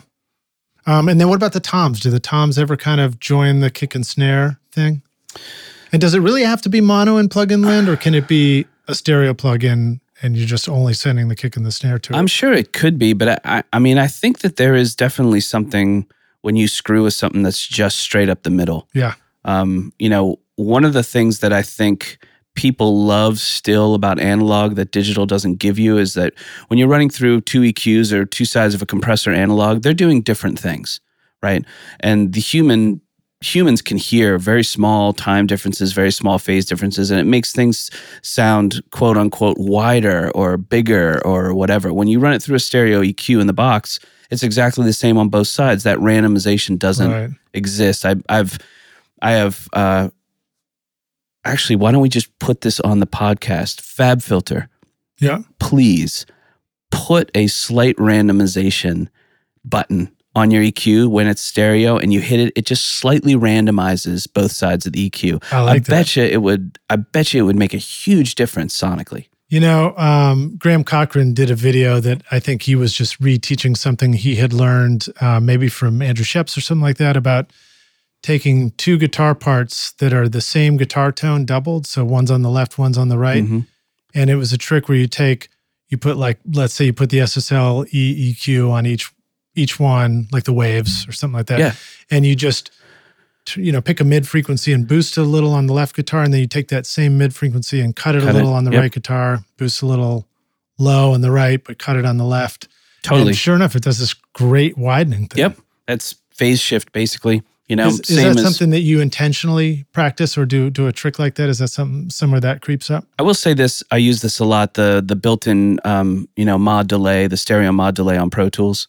Um, I have mine set up to automatically open with one side dry and the other side wet, ten milliseconds, phase inverted. Yep. That's And- oh, so like as a widener effect. yeah, and like a- anytime like if I if I feel like something like backgrounds or keyboard pads or just something needs to be widened, I'll just throw that on that thing and see if it works or not. Yeah. Okay. So if we're going to go there for a sec, I was just teaching this to um, one of my students, Andrew. That's you. Um, we were talking about the Haas effect Yes. and how you can you can do a stereo, or a, yeah, I guess you'd call it a stereo delay. Basically, Yeah. a delay on the other side That's exactly what that is. as a method of panning, Absolutely. which is pretty cool. Yep, that is the Haas effect. It's head related transfer function. And thank you, Dan Pfeiffer and John Hill, for teaching us all that, stuff. Um, no, you can go way down that rabbit hole, and it's really it's really cool. Or you know, I I mean, if you want to double a guitar, duplicate it, shift it 26 milliseconds, and pan it opposite. Yep. Check the phase Yeah. or polarity. So rock stars, yeah, that that that's it. But I'm also going to spell it out for you just a little bit. So like, take a mono guitar, Yep. panned up the center, put put a delay on it um, where they're both on dry. The left and the right are on dry, and then um, I guess put the le- say say we want to pan something to the right. Put the left side of that delay all the way wet. And and start at zero millisecond delay and just come up one, two, three, four, five, and you'll you'll hear the sound start to sound like it's panning over to the right. Yeah.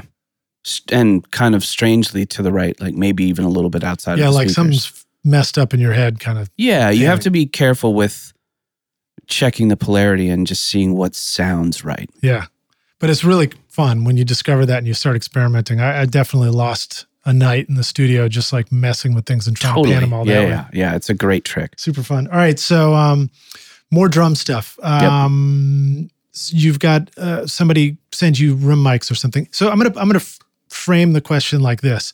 A lot of times, we might be we might have a whole lot of plugins and a whole lot of power on our computer, but not a whole lot of outboard gear. So therefore, if we're lucky, we got good drums and a good enough space and decent mics, and they're just kind of going in with no EQ, no compression, Yeah. no treatments.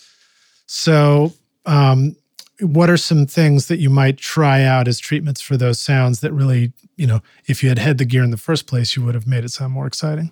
Well, like you were saying, the one like the one mic in the center of the kit. If you get a mono overhead or a mono center kit, like send it through an 1176. You know, like a pull up the UAD 1176 black one and just blister it. You know, and see what happens. Yeah, because that one mic thing in the center of the kit, it kind of sounds like shit without compression. It does. Yeah, it just doesn't. It doesn't work. It just sounds usable. like oh, here's a mic. Someone is playing drums. Isn't that great? You know, who cares, right? But um, once you crank it up, it's great, and then you can mess with the release time. Uh, you know, it'll it'll kind of pump and breathe, and if you get it in time with the way the drummer's playing, it can be really cool. Yeah, that's a cool thing about discovering that with compression and attack and release times is when you realize that it who gives a shit about the science? It's literally a musical choice. You're just looking for the setting that sounds musical with the rhythm of the guitar or with the rhythm of the drums Yeah. If I knew the science, I might give a shit about it. But since I don't have the first clue, I just turn it till it sounds good. Nice. Um, what about room mics? What are some things that um, maybe tend to need to happen to room mics or places where people make mistakes with room mics? Well, I, I was talking to somebody the other day and they said something, a student, and they said something that I thought was a little bit strange. They said that they were, they had a friend that would take the room mics and like visually line up the transient from the room mic with the rest of the drum kit, which makes no sense to me at all. Um, because that's not the way room mics sound good. Although maybe that was a sound they were going for. I'm not going to say it sounds bad. I'm, I'm just going to say it never occurs to me. Um, I will say this, and this works in the box or out of the box. Every time I track rooms, um, specifically just like Cole's close to a drum kit, I'll run it through a Chandler TG1 and I'll run it through um, an Elysia envelope. The Can and we just have a, a moment of silence for the Chandler TG1? it's so awesome. it's so awesome. I wish I had one here. I, I wish I had everything that Wade makes because he's amazing and all of his stuff sounds great. Um, uh, but the the really the fun thing is the Chandler gives it attitude, and then the envelope, um, which is basically a transient designer on steroids, lets you with one knob, the sustain knob, you can go from Fleetwood Mac to Led Zeppelin. You know, with one knob. So I'm sorry, say that again. It's the envelope. What what is the envelope? Uh, it's a it's an envelope filter. It's kind of like a transient designer, except it has a little bit more control. But I've All right. just found this one particularly just sounds amazing on drum rooms. Um, and these are both outboard pieces of gear. Or are these also? I use these when I'm tracking, but also they're I mean they're outboard. I mean they're they're plugins too, so you can use them when they're mixing. Is that from UAD or something like that? You know, I don't know who does the Elysia stuff. It may be Dirk Oh, yeah, Elysia, uh, yeah. BX, you know, um, or maybe Plugin Alliance. Oh, an Um, envelope is from Elysia. yeah. Okay, cool. What about Chandler? Do you know? Is that? I, I, I guess we could just go. Never mind. We'll Google it. Yeah, I mean, fortunately, the I mean, the new Pro Tools, thank God, lets you search by name, so you can just like click and start typing Chandler, and all your Chandler stuff comes up, which is Yeah. awesome. yeah, awesome. I'm sure it's UAD. I mean, everything they do is They make some great stuff for sure. incredible. Um, okay, cool. Um, what about reverbs for the drums? I mean, uh, like I'm going to pick a track that you did. Um, how fast am I going to pick it? Because it's not written down in front of me. Um, Colony House, you and I, that song. Oh yeah, Super cool, really awesome, like bold drums.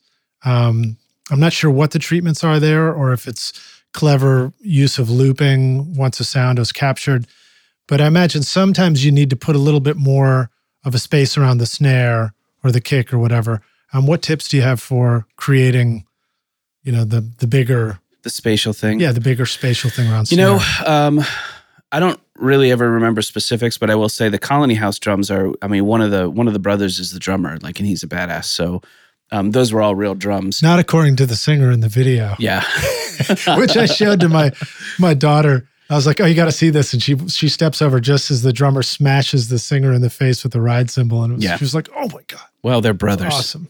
They're brothers. So And then I told her the stories of when I had actually been in the studio producing a record, and the drummer and the bass player and the band members had actually done that same are stuff actually fighting. Yeah. Yeah. It's always fun. Um, I don't really use reverb on drums much at all. Um, but if I do, it's probably just on the snare drum. With a rare occasion when you need to kind of put drums into like a room, which is usually mellower type stuff, and then the the uh, the UAD Ocean Way thing is like a really cool tool where Right. you can make it sound that like there's kind of a little bit of an ambience around stuff if it was cut too dry.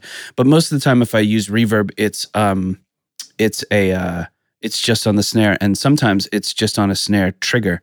Uh, in fact, I'll take you know I'll take a sample and just send it to a reverb because I don't want the hi hat bleed in it and the kick drum and all of that stuff. I just want it to Right. to trigger. Or I'll take um I'll take the uh there's a plugin called Drum Leveler, Oh yeah. um, which is super cool. Is that the new one from Sound Sonics or something? Radix? Sound Radix. Oh, maybe? you're right, right, right. Um, and it's a really great way to clean up kicks and snares, but it's also really cool to like clean up rooms or if somebody cut like a plate or a chamber along with the drums and let it kind of trigger or pump off the kick or the snare, you know, or the kick and the snare, and it makes it kind of its own reverb without having to use an artificial reverb. Nice. Yeah. Um, and I've seen people do tricks like that where you just you actually put a gate on the room sound or whatever, or on an ambient mic, and you just kind of gate it to Yeah, key it from a snare just sample. key it from a snare sample. if you're going to do that, you know, a lot of times I'll take a snare sample, I'll send I'll send that to the key input of the gate on the room, and then I'll um I'll hit the plus sign and advance the snare in time, you know, so that it opens the room with the snare instead of the snare hitting and then the room opening. right, right. You know, So you, have to pre-delay it. in other yeah, and you can change the way it sounds like significantly by doing that, which is really cool. Yeah. Um, I sort of wish that was built into Pro Tools so you didn't have to actually duplicate a track and shift it backwards. I wish that they had a polarity button built into every channel. I kind of wish Tools. that often. Yeah, me too. Um, it'd be nice. You know why else it would be nice? Because then you wouldn't accidentally delete the polarity you had decided upon when you removed the, the trim Totally. plugin by accident. You know what? And they could do it. It doesn't even need to be a button. Just give me a key combination where I can click the name of the track and it turns purple instead of gray or whatever. And then Yeah. you know it's polarity inverted. Yeah, good point. Um, all right, cool. So let's go over to bass. Um, Bass. What's some stuff? Bass is the place. What What's some stuff that's fun to do or smart to try out on a uh, electric bass guitar in a mix? Uh, well, again, parallel compression.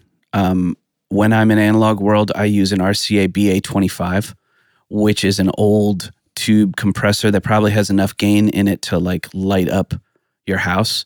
Um, so you got to be careful with it. You got to pad it. Um, uh, when I am in the box, I use the El Ray. If you mess with that thing, Not yet. the El No, compressor, Is that the one that it's a mimics the? BA6A, basically. yeah. yeah, which is BA6A. in the same family as the BA25. Um, so that's always on a parallel. Um, I, parallel gives a really nice character to bass, and I also usually parallel like a FabFilter. What is it? The Saturn. They have like a distortion filtering thing. Yeah, it's red. Um, yeah, what is it? Um, I think it's Saturn. It might be yeah, Saturn. I think Um, it is Saturn. Yeah, as in for saturate. as a parallel though. Yeah. For, for for saturation. Um, so what about this, man? I mean, that using stuff like the El Ray and the RCA BA25, those strike me as good moves for when the bass itself is already well done and well played.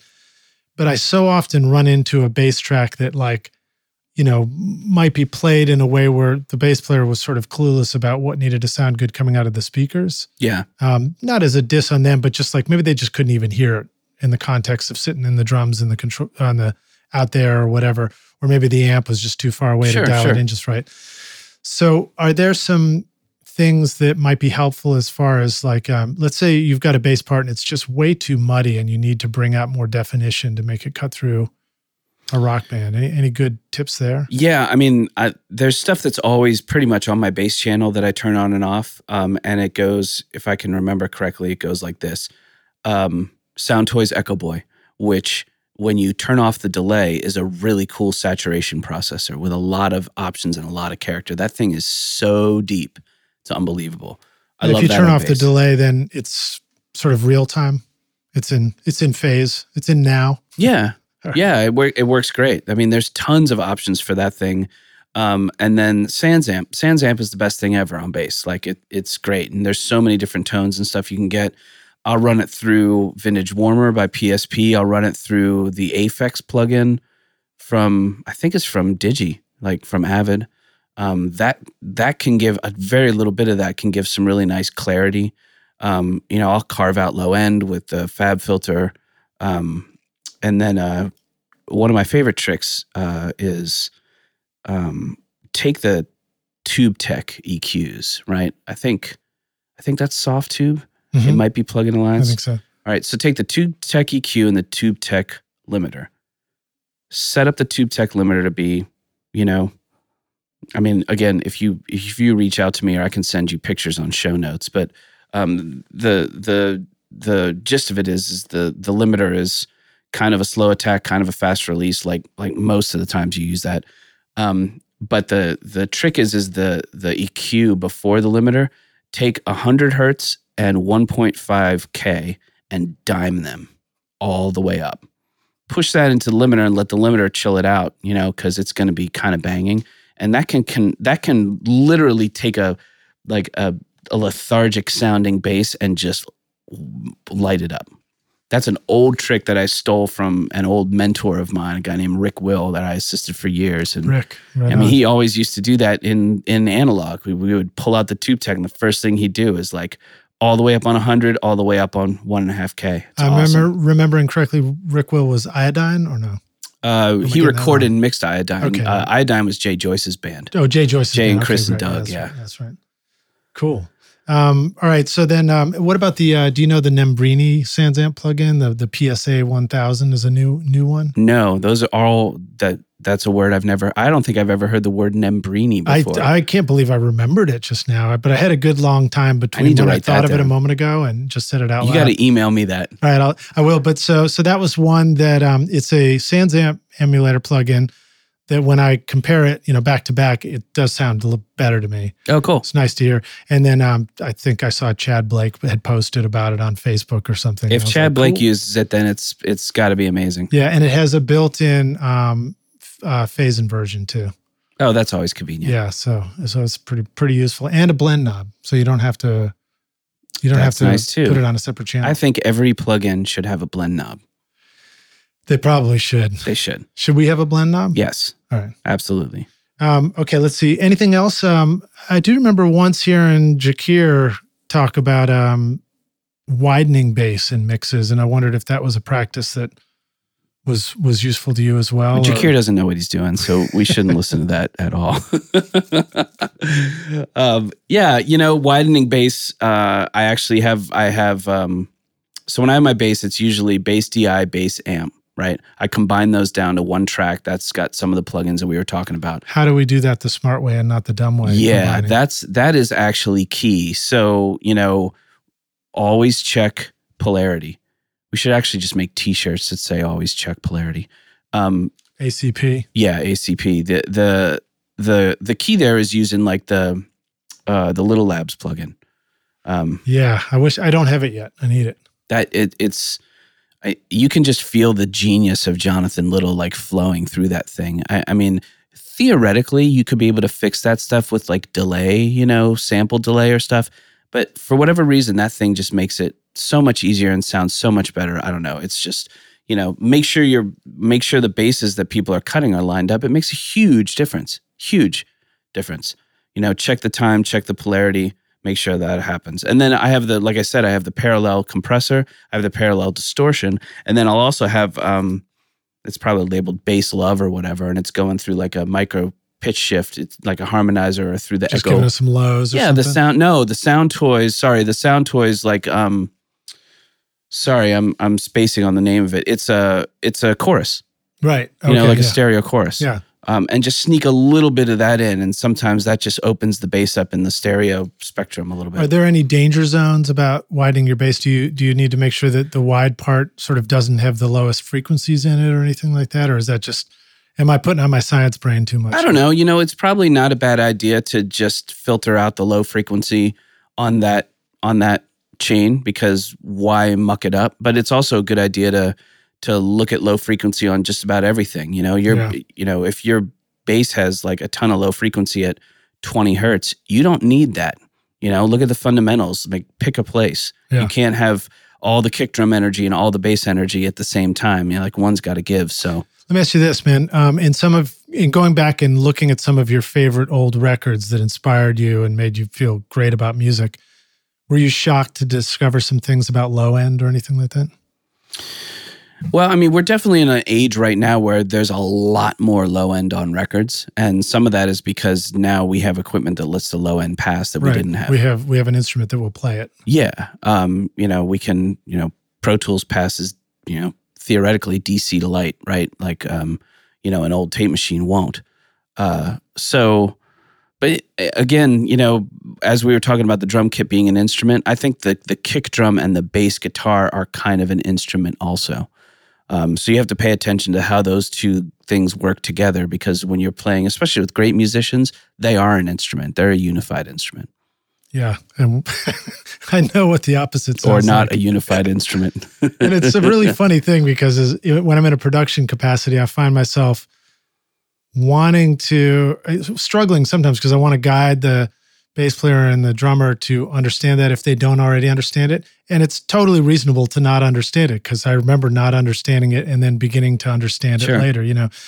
But at the same time, I, I look at him like, but, you know, I mean, maybe not playing, you know, the kick and this bass together every time. Maybe, maybe it's cool to do different stuff. And so it's always like, where do you guide people? Um, what are some ways that you like to, well, maybe you don't have to guide musicians who don't know what they're doing anymore. Well, no, I mean it's it's every session's different. Yeah. We're we're incredibly privileged and spoiled, frankly, to work in Nashville, where the quality of musicians is so high that you know the the hardest job is to just stay out of their way. Yeah. You know, because they're amazing. But That's- no, I mean it's it's it's tough when you're working with a band. You know, you have to balance trying to get what you want with you telling them that could make them think about the kick drum and the bass notes so much that they stop performing Right. and it just gets horrifyingly bad. Yeah. You know. So and you're right, they don't always have to be together. I mean, think about it. If James Jamerson, if there was a kick drum for every note James Jamerson played, it would sound like a blast beat. no doubt. James Jamerson definitely broke all those rules. Oh my gosh, but it's such incredible work, you know. yeah. like but do, did we have a lot of kick on those? We had two snares on a lot of those. Yeah, not a ton. No. You know. Um, all right, cool. So, you know, I, I guess one takeaway for that is sometimes I just try and instead of, you know, being careful not to tell musicians what to do, but point out some things that they might want to take a look at themselves. Yeah. Especially if it just if it makes the song better. Yeah. Um, or makes their part better. You know, it's always a fine line. Yeah. All right, cool. So let's uh, move on. Well, what anything else for bass we want to think about? Uh, Is there anything for gluing the kick and the um, bass or the drums and the bass together? Any particular moves? that I don't use any like I know people there are people that like sidechain stuff. I have never really found that useful. Maybe once in a blue moon. Usually when the the kick or the low end has something to do with an 808 and you want the uh, Right. you want the attack to come through but you don't want the sustained um like mug the rest of the beat or whatever so you can kind of mess around with that but usually I don't do much.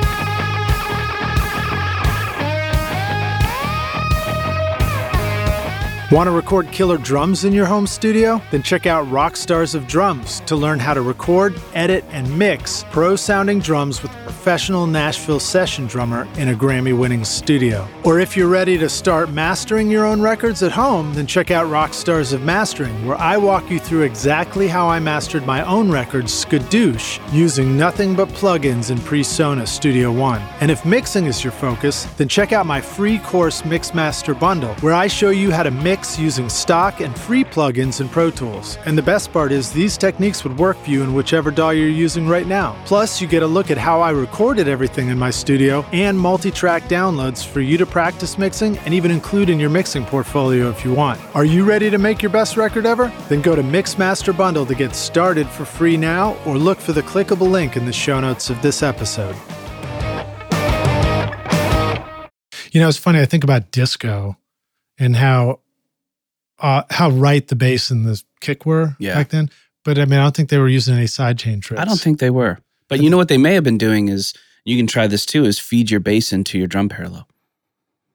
right, so that it just breathes a little bit with yeah. the, with yeah. the and compression see on both. and see how that works. I actually used to do that, and then I started removing it from there. And maybe I just need to maybe you just need to have buttons where you can send a little bit of anything to anywhere and see what yeah. it does. I mean, one one thing that's great is having all that set up. So you just, you know, you have a parallel and you can mute it or unmute it with a click of a button and and just see.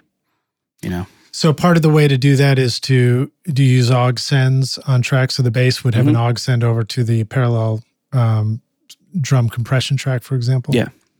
Um, and then do you find that? Let me think about this. That the the parallel is let's say there's a sub aux a submix aux track for the drums, Mhm. and then there's a submix aux track for the parallel compression.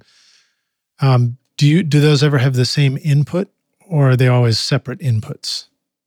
Does that make sense? Uh, I mean, they're probably they're always separate inputs because just taking taking that fader to zero makes it the same input. Right. You know? Yeah. And there's a key command in Pro Tools where you can just like select all these drum mics and be like mirror this to send A, and boom, then Right, you've got like right. an equal thing. Yeah, and that's it used to be a little bit more of a pain in the butt. Than It that. did, yeah, You'd have to manually try and duplicate a, a mix in the aux mix. totally. Um, all right, let's move on to guitars. Yeah. Um, let's talk about electric guitars for just a sec. Okay, so electric guitars is one of the areas that I really like having analog stuff around. Um, I love using uh, SSL EQ on electric guitars, and I love using LA3As. That being said, I use the UAD LA3A on tons of guitars, and here's another fun thing to try. Open the UAD LA3A plugin and turn both of the knobs all the way to the right. Then put that on guitars. Nine times out of 10, it'll work really, really well. Uh, sometimes a guitar will be so transient that the transient will come through like really harshly, and you got to deal with that. And sometimes there'll be so much noise on the guitar that as the note rings out, the noise just gets obscene. So you can either try and knock it out with iZotope RX, or you know you can just like fade it. But you know, and I, I you may see a common theme on this. Like I, I don't think that I got really good at mixing until I stopped being afraid of doing really extreme stuff. Right. So, you know, like mm, the default setting for my UAD LA3A is both knobs all the way to the right. Dig it. You know, I like and it's a really great sound. So, um, I a lot of times with electrics, I'm doing analog EQ into LA3A, but if I'm in the box, then then uh, uh, I use it in the box, and then that generally, at least for the main, like the rock electric guitars, um, that feeds an aux. Like they go to an aux, and on that is um, okay. So here goes secret weapon, right? Nice. BX Shred Spread, Got it. Awesome plugin. It is awesome. There is a, I'm sure there's like 12 different things on it. I use one. There's the knob that's the width knob and actually two. There's a width thing and there's a i think it's called shred. Yeah, shred Right? or gain or something like that. so shred isn't what you think. The more you turn it up like the more woolly and mellow they get but a little bit of that especially when you're EQing maybe a little too much 7K into it, and then you chill it out with that. And then the spread, I just turn it out to about like 130, you know, and it just kind of moves the main rock guitars out in the speakers and like keeps them away from interfering with stuff. Uh, it works really, really well. So in order to do that, um, Rockstars, you would have to take the two tracks, pan them to a stereo bus, and then put the shed s- s- shed spread.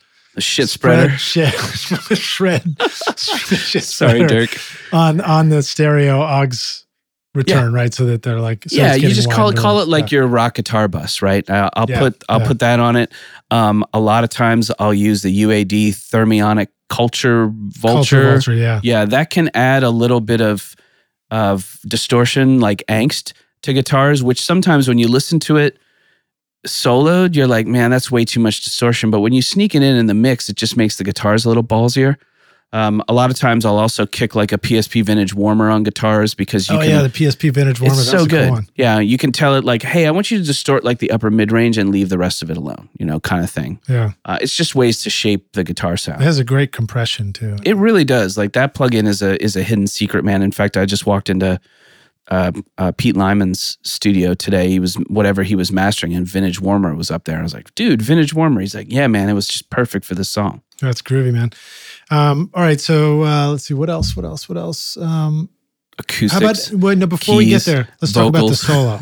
let's talk about the solo, the guitar solo. the guitar solo. How is that? How is that one handled differently than those big guitars that we just you know got to rock with the band? Yeah, I mean, it just it just depends. Like for solos, I like to try and put it in a little bit of a different space. So sometimes it's a combination of things. Sometimes it's throwing the Waves Eddie Kramer guitar plug-in on it and just pressing buttons until it sounds cool. Mhm. Um, a lot of times I'll give it some sort of.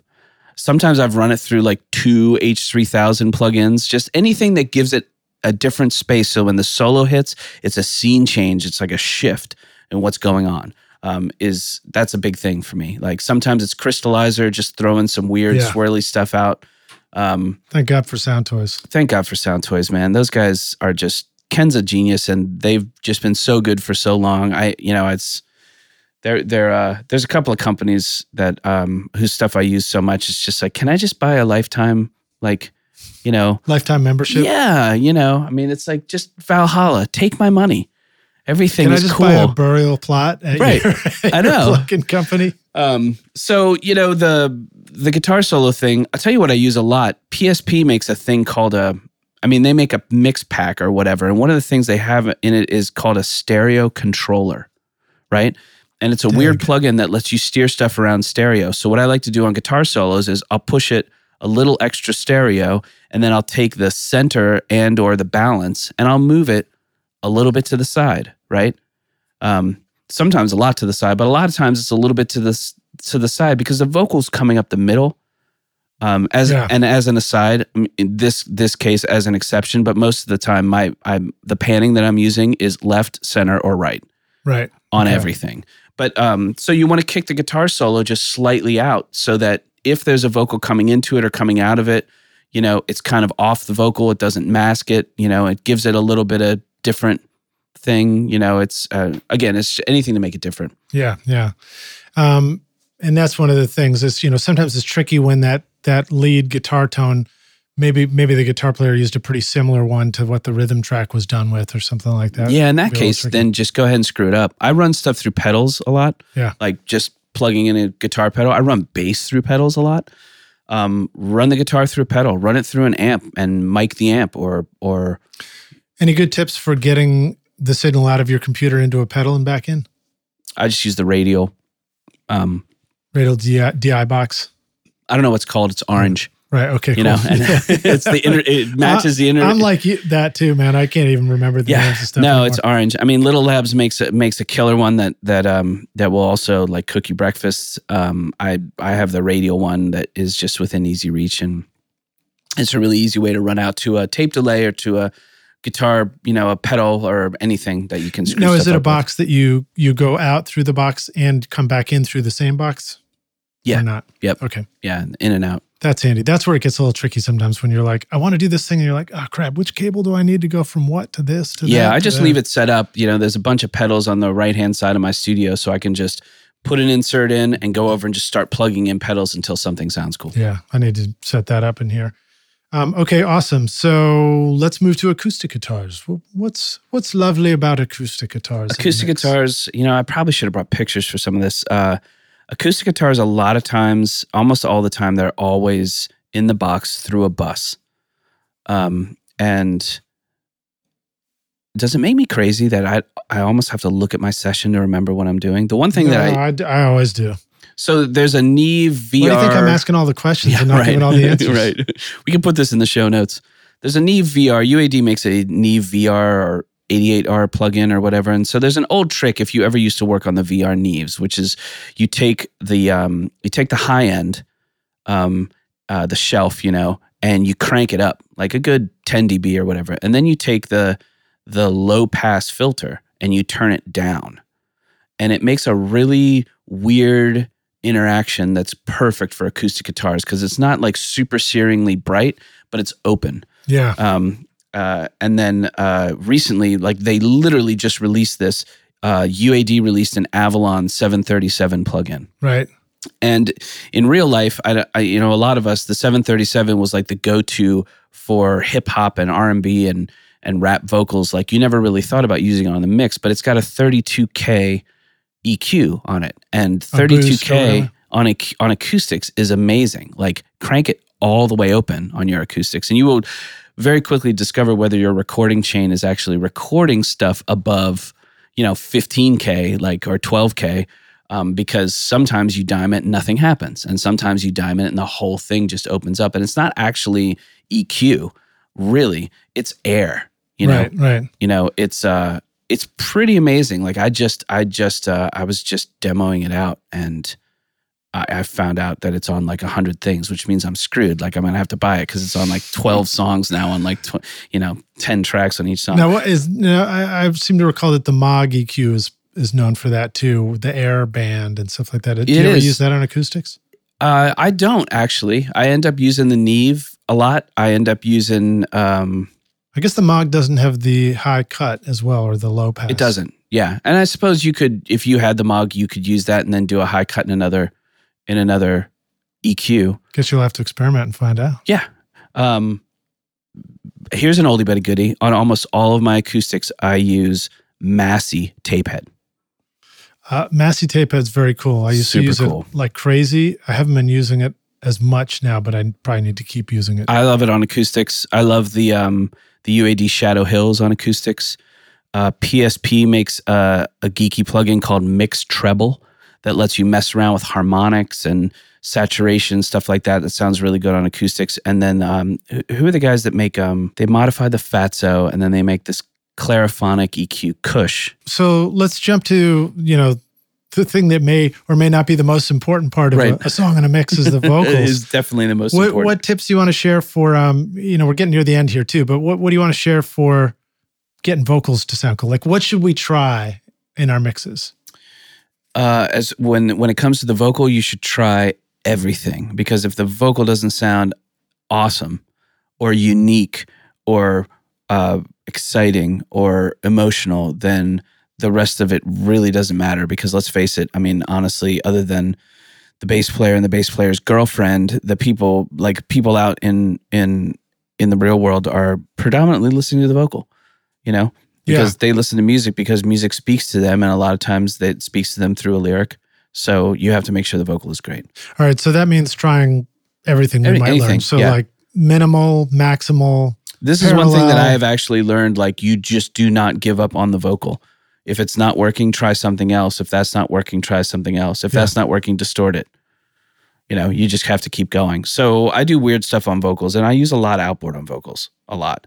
Um, you know but the the theory remains the same that um, i'll do initial eq on a vocal. I'll make sure that rumble is gone you know i'll make sure if there's peaks in like 19k 20k you can see them sometimes on FabFilter. Get rid of that too. You don't need that. What about things like clip gain making sure that that there's a unity of level or anything like that? I will do that later, um, you know, with rides or with clip gain. Um, but if uh, I mean, you have to assume that the vocalist was performing it for a reason, and the right. you know the producer was was having that performance for a reason. So the last thing I want to do is take dynamics out of it preemptively. right Um, but then a lot of times I'll run it through, I'll run it through Phoenix, Crane Song's Phoenix, um, to give it a little character, and then I usually send it out to a couple of um, a couple of different compressors. So do this.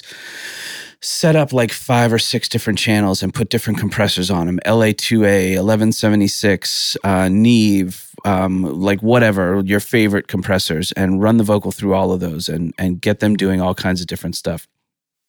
And some are smashing in, it, some are riding in, it. take Yeah. them out see what sounds good And what what I've found is that it's it's not as much about the dynamics as it is about the character that the compressor gives to the vocal. I do this with outboard compressors, but you can do it in the box. And I combine multiple compressors to get character on the vocal. You know, sometimes an 1176 will put a brightness in it. If you combine that with an LA2A that has like some darkness or some thickness to it, then like they they kind of combine to make a really exciting vocal kind of Yeah. thing.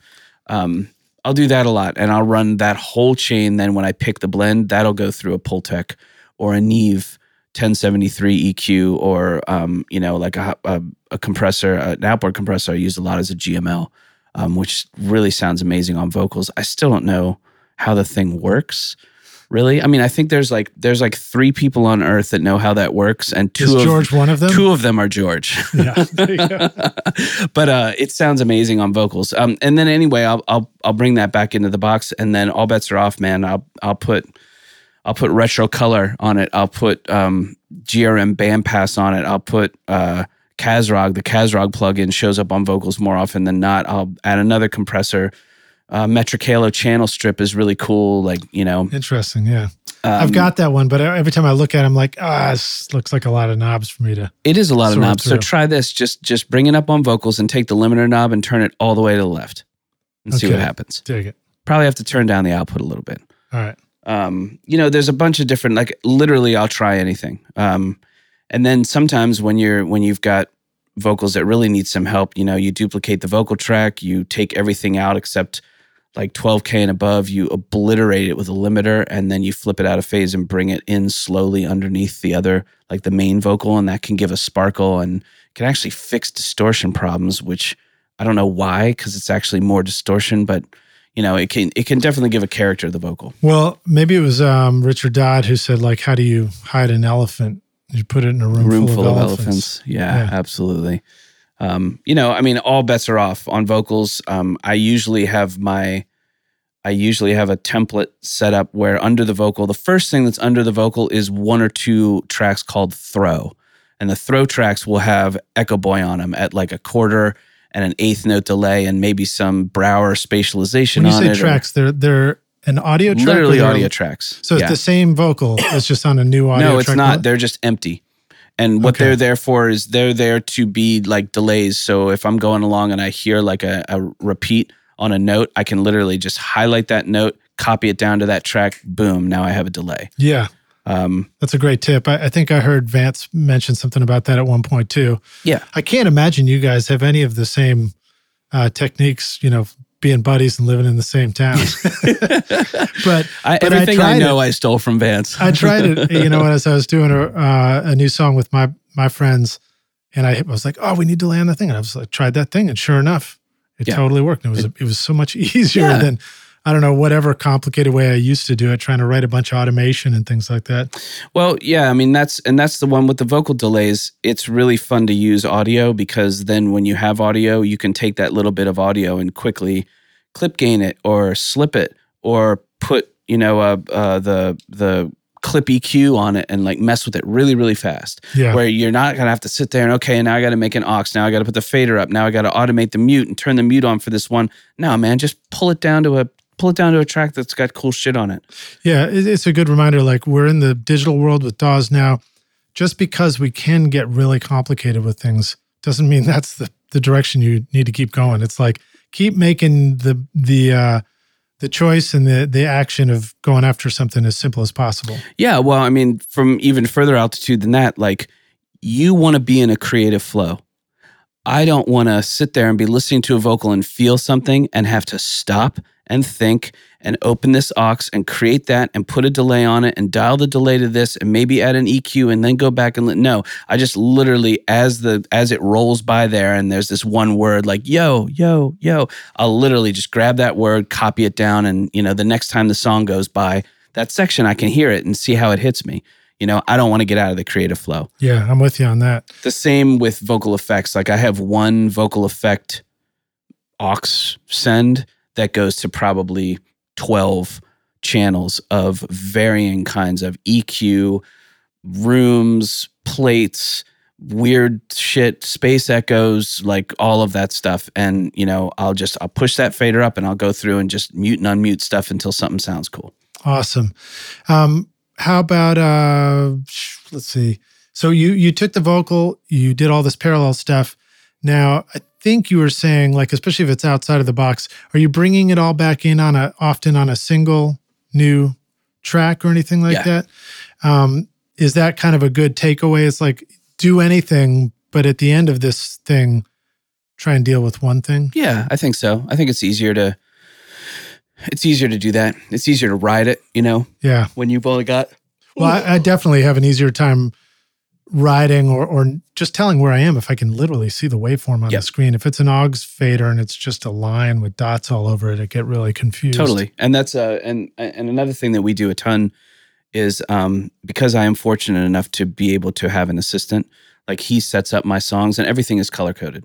Right. Like and everything is laid out exactly the same way. So I know if I'm listening to a song and I'm like, you know, actually listening to the how everything's working and I know something needs to change for acoustic guitars, I know about halfway through the scroll in light blue are the acoustics and I can go right there. yeah. You know, which doesn't make a huge difference when it's a band, but when it's 450 tracks, it makes a huge difference. Yeah, indeed. Well, it still makes a difference even for me. Just just I get I get confused so easily. Yeah. It's basically what it boils down to.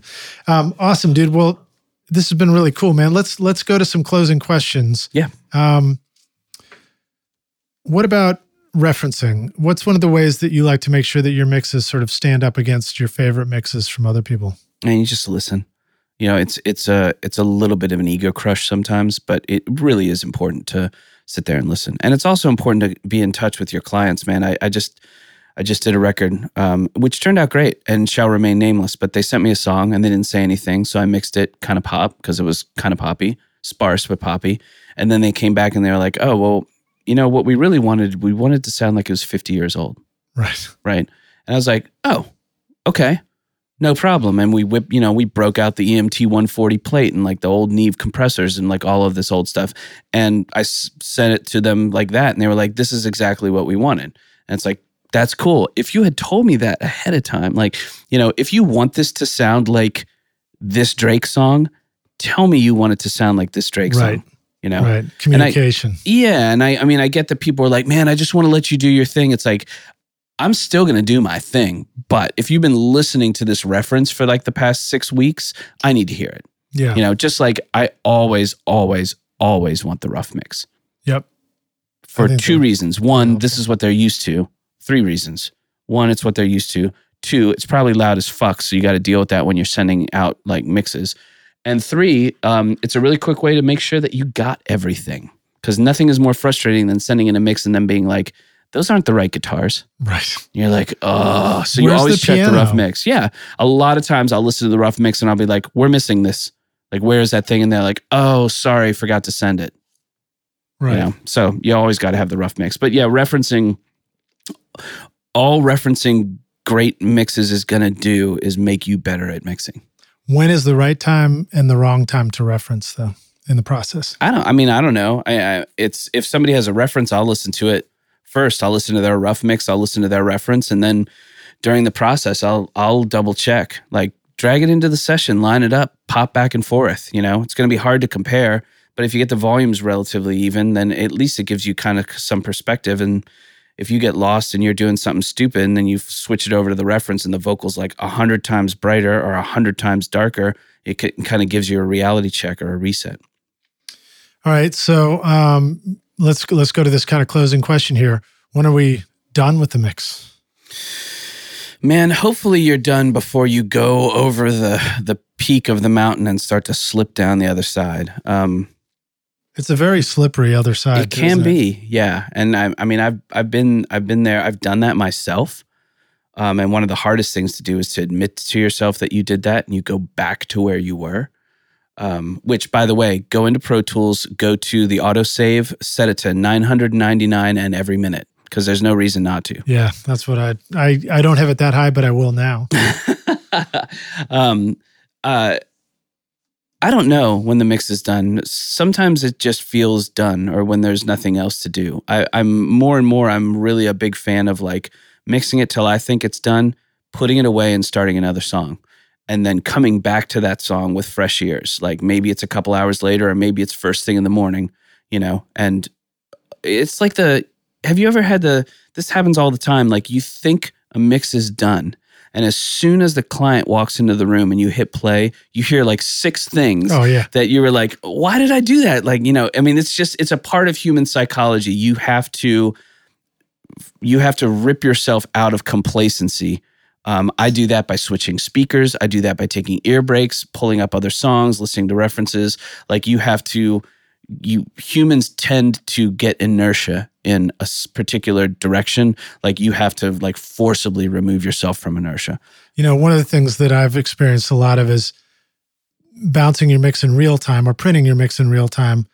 And and you turn up the speakers and you step away and I walk away from the console. There's Yeah. like this physical act that you always do where you're like, I'm walking away from it now. We're just listening. Definitely. And then the then whoever you're working with is like, listen, they're they're starting to get into it. And then you just walk right over and you're like, escape as soon as you hit the first chorus. Sorry, dude, you gotta No, make a change. Or- and then hopefully maybe that just the the the hitting escape just keeps eking its way along toward the end of the song until you're finally, Totally. finally there. And uh hopefully you're making better moves with each Well, other. you know, a lot of times I'll also like I'll when I get towards the ending part of a mix, I'll throw it over on like some speakers over on the side of the room, and then um, I'll whip my phone out and read some news while the song's playing, Right, right. because I know that the song's pretty much done, but something that's glaringly obvious that maybe I'm just used to will jump out when I'm not concentrating on Yeah. listening. When I'm listening, like a lot of people listen, which is the music is in the background, and then like it'll hit the bridge or whatever, and then all of a sudden I'm like, oh, the solo's too low, like because it didn't grab my attention as I was kind of listening to it, but also kind of reading BBC News, you know. Yeah. So And I that's mean, only because we can't actually physically drive our car in the control room. right. Otherwise we'd just do that. Yeah, I mean, it- however, however it works for you. Like, I mean, whatever. Just, just, uh, you know, a lot of times people are listening to music in the background, and when you do that, sometimes you realize, like, oh, I really do need to turn the backgrounds up in the last chorus because it just didn't hit me. It didn't emotionally impact me. You know, I mean, distracting yourself can be useful. Yeah, I agree. I I hear things when I'm driving that are just so immediately obvious to me. And then the then the real challenge is how do you take a note about it? I, I think I read somewhere that somebody used to put a vacuum cleaner against the control room glass and run it while they listen to mixes because putting that noise into the room kind of averaged out the minutia and made the important stuff really important. Nice. I like that idea. Yeah. Um, very cool, man. Well, let's go to a closing question here. And um, you, I think you've answered this one on the last episode, but we'll we'll ask it in a little bit of a different way. Um, if you could go back, take the studio way back machine, but maybe it's not that far back. Go back to earlier in your mixing, and go back and give yourself one bit of advice. Say, listen, dude, you're doing you're doing good. Keep doing what you're doing, but here's the single most important thing you need to know to be a rock star of the studio yourself later one day as far as mixing goes what would you like to go back and give yourself as advice for mixing Go forth without fear.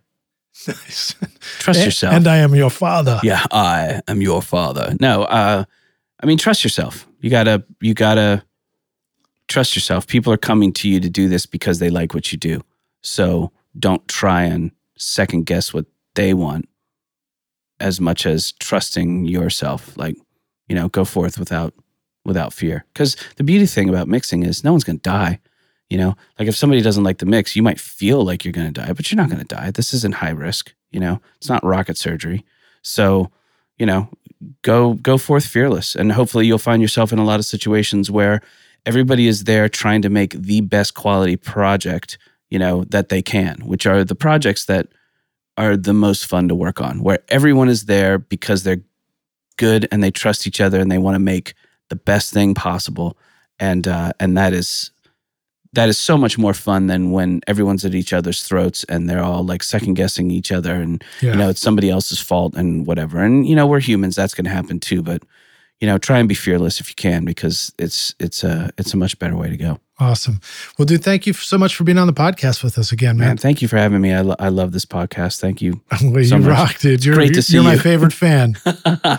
Um no sorry rock stars i'm not trying to exclude anybody No, you're all my it's- favorites it's all inclusive um, let the rock stars know where they can find out more about you. And I'm pretty sure you you now actually have some great teaching online as well that they may want to check out. Right? Yeah, I, you can you can find me um, you can find me occasionally popping up on um, produced like a pro with our buddy Warren, um, who's a total trip and uh, and and such a sweetheart. And then Fab Dupont, um, the uh, I I don't know. There are so many adjectives to describe Fab.